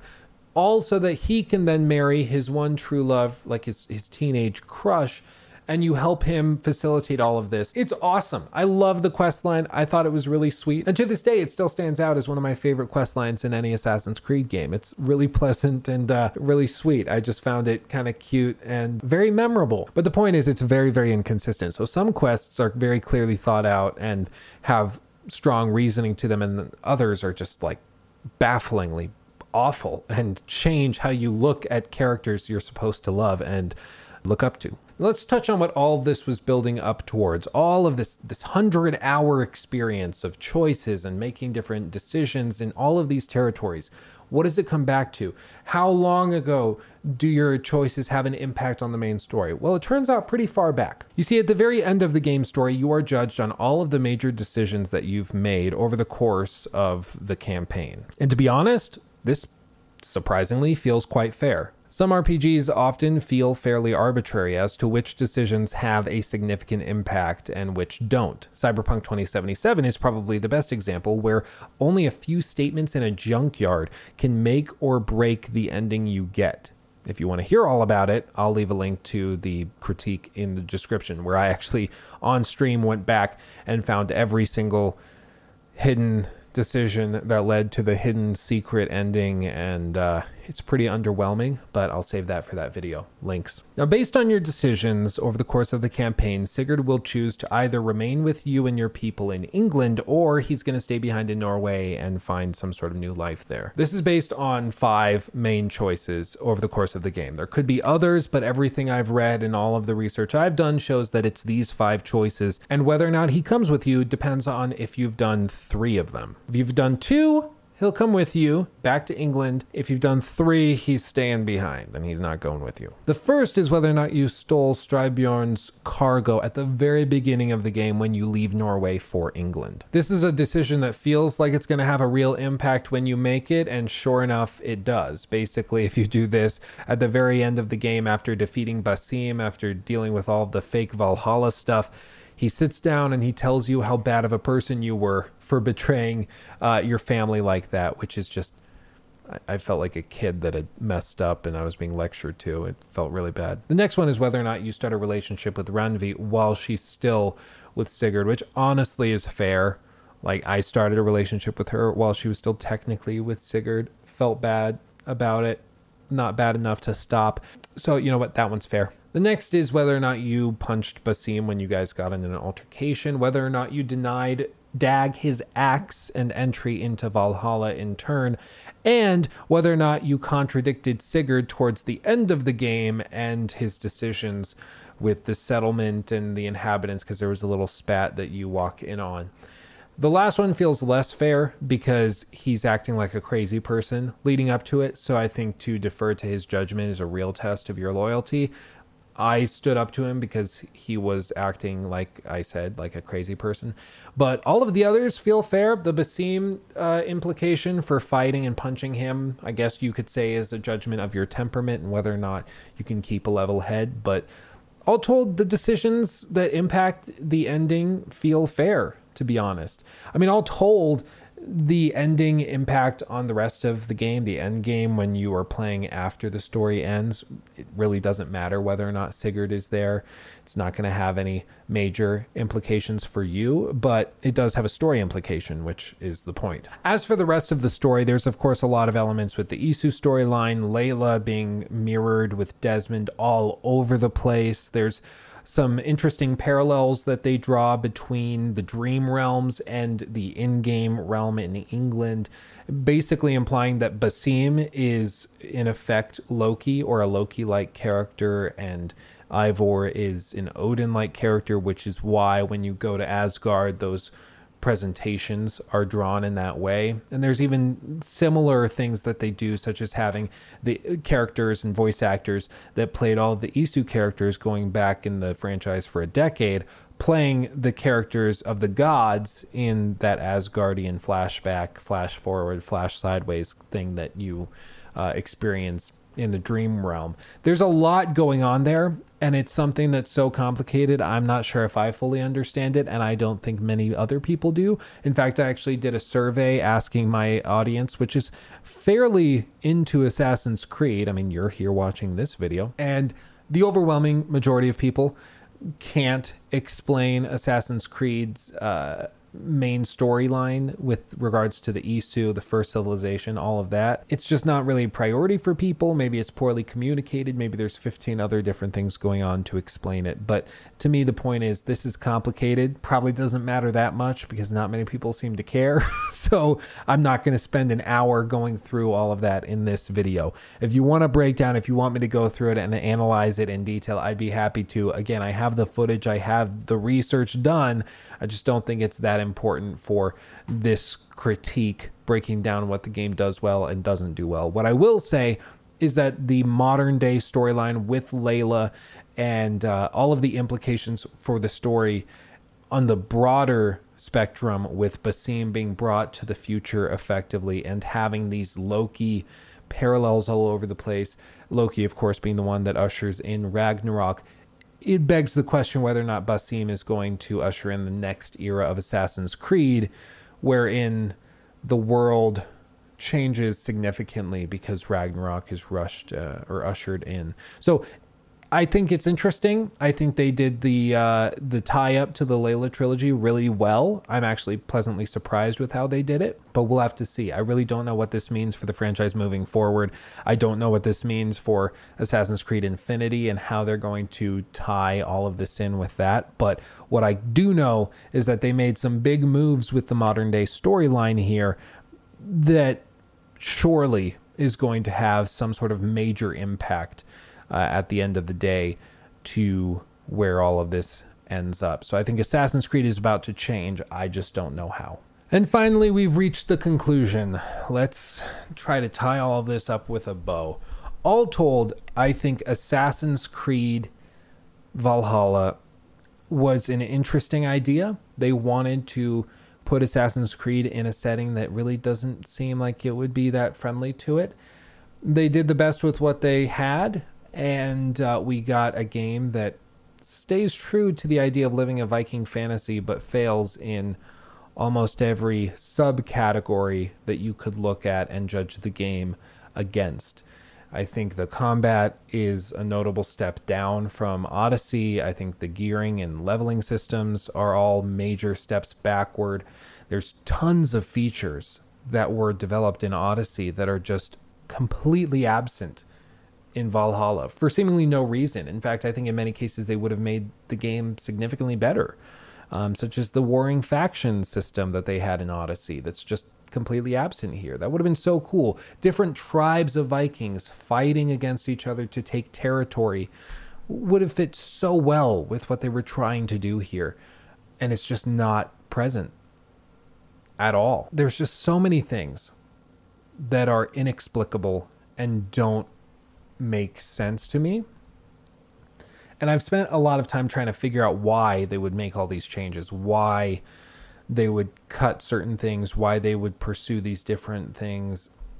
I can't make sense of it. And the only explanation I can come up with is that there was some sort of COVID impact, that there was some sort of uh, change in how they designed and made this game compared with how they normally would make a game like this uh, as a result of the pandemic and working from home and doing all of that. But that excuse only goes up until January of 2020, March of 2020, depending on where the offices were and when they went into lockdown. And I can't imagine that all of these things could be blamed on that because that's only what, like six months, seven months, like seven to eight months of development time realistically before they went gold that they were working from home. And I can't imagine that the whole of the main story, the side quests, the weird shift in the leveling system, I can't imagine all of that was done in the last seven months of development. Maybe, who knows, but I highly doubt it. So the only conclusion I can come to is that they were trying to change a lot and shake it up, and it just didn't work at all. The other implication and the other piece to this puzzle is, of course, the the scandals that have been going on at Ubisoft. Ashraf Ismail, who is the lead director on Valhalla, he was the lead gameplay director on Origins and Black Flag. He was caught up in a, a scandal where effectively it looks as though, allegedly, he was using his role as director of all of these Assassin's Creed games to talk up fans of the franchise, female fr- uh, fans, female fans, and was leveraging his position within Ubisoft and within the franchise of Assassin's Creed to effectively cheat on his wife. He lied multiple times that he was married and and all sorts of things like that. And he uh, was caught up in this scandal went on a leave of absence. I don't know if he's still at the company. I don't know if he's still working on Assassin's Creed. I, I really don't know. Last I heard, he went on a leave of absence, and um, at the very least, even if he is still at the company, still working on Assassin's Creed, I doubt he is going to be public facing ever again. But that scandal could have thrown a wrench in all of this and changed the direction multiple times. So, you know, the last minute refinements and cutting of features and things couldn't and didn't happen the way it normally would have with a game like this. So that could have had a huge impact on this. And that would make sense to me. There's, of course, also been a lot of turmoil within Ubisoft, allegations of abuse and improper management and things like that. And so that possibly could have led to, to issues. But everyone I've spoken to who works at Ubisoft, um, a lot of employees, even some high up people I know for a fact do watch my videos and critiques. So, hi, if if you're one of them. Um, I honestly do appreciate you being here and and watching and absorbing. I mean, if you made it this far in the video, Jesus, like you're taking uh, you know, critiques and criticism seriously. So, props to you, truly. But everyone I've spoken to who works at Ubisoft says that the process was pretty smooth, like all things considered. The studios are working well together. And other than, you know, the stuff we've heard about Ubisoft Singapore, everything else and all of the other studios are working pretty well and aren't running into a lot of issues. So I really don't know what went, like what happened and why it happened. I have some ideas and there's some disjointed stuff, but more than anything, I think the simplest explanation is probably just that this was an experiment that failed. They were trying to do something different with a lot of different systems and it just didn't work. My fear though is that Ubisoft is going to look at Valhalla and say, well, yeah, like we aren't that happy with some of the review scores, but it sold really well and the players speak. You know, the customer is always right. And if the customer was really happy with Valhalla, we're just going to do everything the same next time around. And with the next Assassin's Creed game, we're going to have no side quests. You know what? Cut it. Screw it. We're going to cut main quests too. Let's just cut it all. like, who knows? Like, that, that very well could happen. And I hope that doesn't happen. Because, in my opinion, there are so many pieces of the puzzle in Valhalla that just don't fit together at all and need significant reworking. My fear is that that uh, going to be drowned out by the commercial success of the game and the fact that it sold quite well. So we'll just have to wait and see. I'm excited to see how the DLC affects all of this. Of course, we did have the first major DLC expansion come out. There's more coming down the pike. And if you would like me to do a critique of all of the DLC like I did with Odyssey and Origins, let me know in the comment section. I actually would honestly like to know if you'd be interested in hearing all of that. Uh, I'd be happy to do it. I haven't touched the DLC yet, so some of the complaints and critiques and criticisms I made here, I'm sure, have been partially addressed there. But all told, I'm excited to see where the franchise goes, but I'm also concerned that they aren't going to learn the lessons that should have been learned here because there are a fair number of them, to be honest. As for the elephant in the room, Assassin's Creed Infinity, this was a story that broke that I kind of need to uh, address here. Um, effectively, we just know that they're working on some large live service version of Assassin's Creed. It's very, very early in development. We're talking like 2023 to 24, more likely 2024 to 25 is when we would ever see any possible uh, version of it. All we really know about it is that it's a live service, living, breathing version of Assassin's Creed. And honestly, at the outset, that doesn't sound like an inherently bad thing. Think of one Animus with one character, like effectively what we had with the Layla trilogy, with Origins, Odyssey, and Valhalla, where you have one character that can go to these different realms together off of one Animus or in one platform and there could be co-op there could be all sorts of things that I think could be interesting. It could work pretty well. The danger is that it's going to be a huge shift away from the, you know, single player linear narrative or or rather RPG narrative experience. So we'll have to see how all of this works and how it shifts and what it looks like. Um, but I don't I don't see the the point in getting heated or dramatic about it right now because we don't know anything about it. Like whatever I would be frustrated with and yelling about would be a straw man because it doesn't even exist yet. I'd be inventing something to be upset about and then being upset about it for sake of clicks and views and that's not why you guys watch me i know for a fact many of you have told me like you're the only one that keeps a level head anymore like yeah i try very hard i i don't want to lean into all of that when we find details out and when we know what it's actually going to look like, I'll talk about it. I'll break it down. I'll say if I think this is good or bad. As right now, we just don't know anything. So there's not much to say, really. To wrap up Valhalla and everything, I, I was hoping this would be a really cool experience, uh, a really cool Assassin's Creed in a Viking setting. What could go wrong? Turns out pretty much everything. I haven't played a game where almost every system had a huge issue in a very long time. Even something like Cyberpunk, there were many elements and systems there that were really good.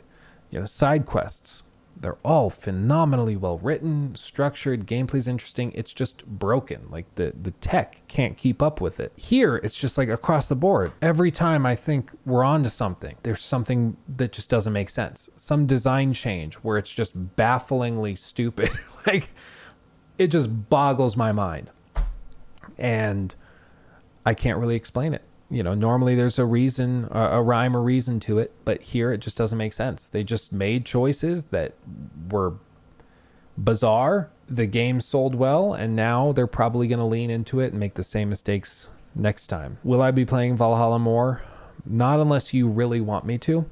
That's why I asked if you could share your opinion as to whether or not you want to see a critique on the DLC, something like this for the DLC, because I think right now, based on how I feel about Valhalla and the insane amount of time I've had to spend with it for the sake of this video, I'm I'm done. I'm I'm kind of sick of it and I want to move on. But that will be up to you guys to decide. So if you want to subject me to more of it, I'm more than happy to. I mean, all of this is only because of you guys. You know, it's only because of you guys. So if you want me to play Valhalla, okay, I guess I'll play some more Valhalla. I'll play the DLC. So let me know in the comment section below. Make sure to follow my Twitch right now. Head over there. Usually after I post a new video, we are live. Um, to kind of respond and hang out. So head over to my Twitch linked below, the Luke alert. You can hang out with us. We work on these videos live, as I've said many times in this video. You've seen the footage from those live streams. So head over there, follow us, and become a you know part of that community. It's a great community, and I'd love to have you. I really would. We're growing quick, so if there's ever a time to get into it, it would be right now because we are growing very quickly, and I don't want to leave you behind. You know, I, I, would love for you to be there at the beginning when I can actually still get to know you. So head over there and uh, follow right now. And of course, again, Rhapsody stream. That's a thing I did. So if you are thinking of working on your own YouTube videos, your own live streams, and you don't want to deal with DMCA crap, let me deal with that for you. Rhapsodystream.com. Rhapsodystream.com. Like easy, free. You can request your own tracks. It's a home run rhapsodystream.com. Got to say it three times, right? but that's that's all from me. I I uh, am very tired. I actually have to frantically eat, and then we're going live on Twitch here in 22 minutes. So I'm gonna try to get ready for that. Give my voice a break. This has taken about five and a half hours to record. A lot goes into these videos. People don't even realize. I actually don't know how long this video will be when uh, we get it out, but from Hermione and I, I don't know if you can see her. That's her collar, that little pink. Yeah, you can barely see it. The, that right there, that's Hermione. From both of us. Thank you for watching. I love you all more than you can possibly know. And I'll see you in the next video. Hugs and kisses. Bye bye. We did it, Hermione.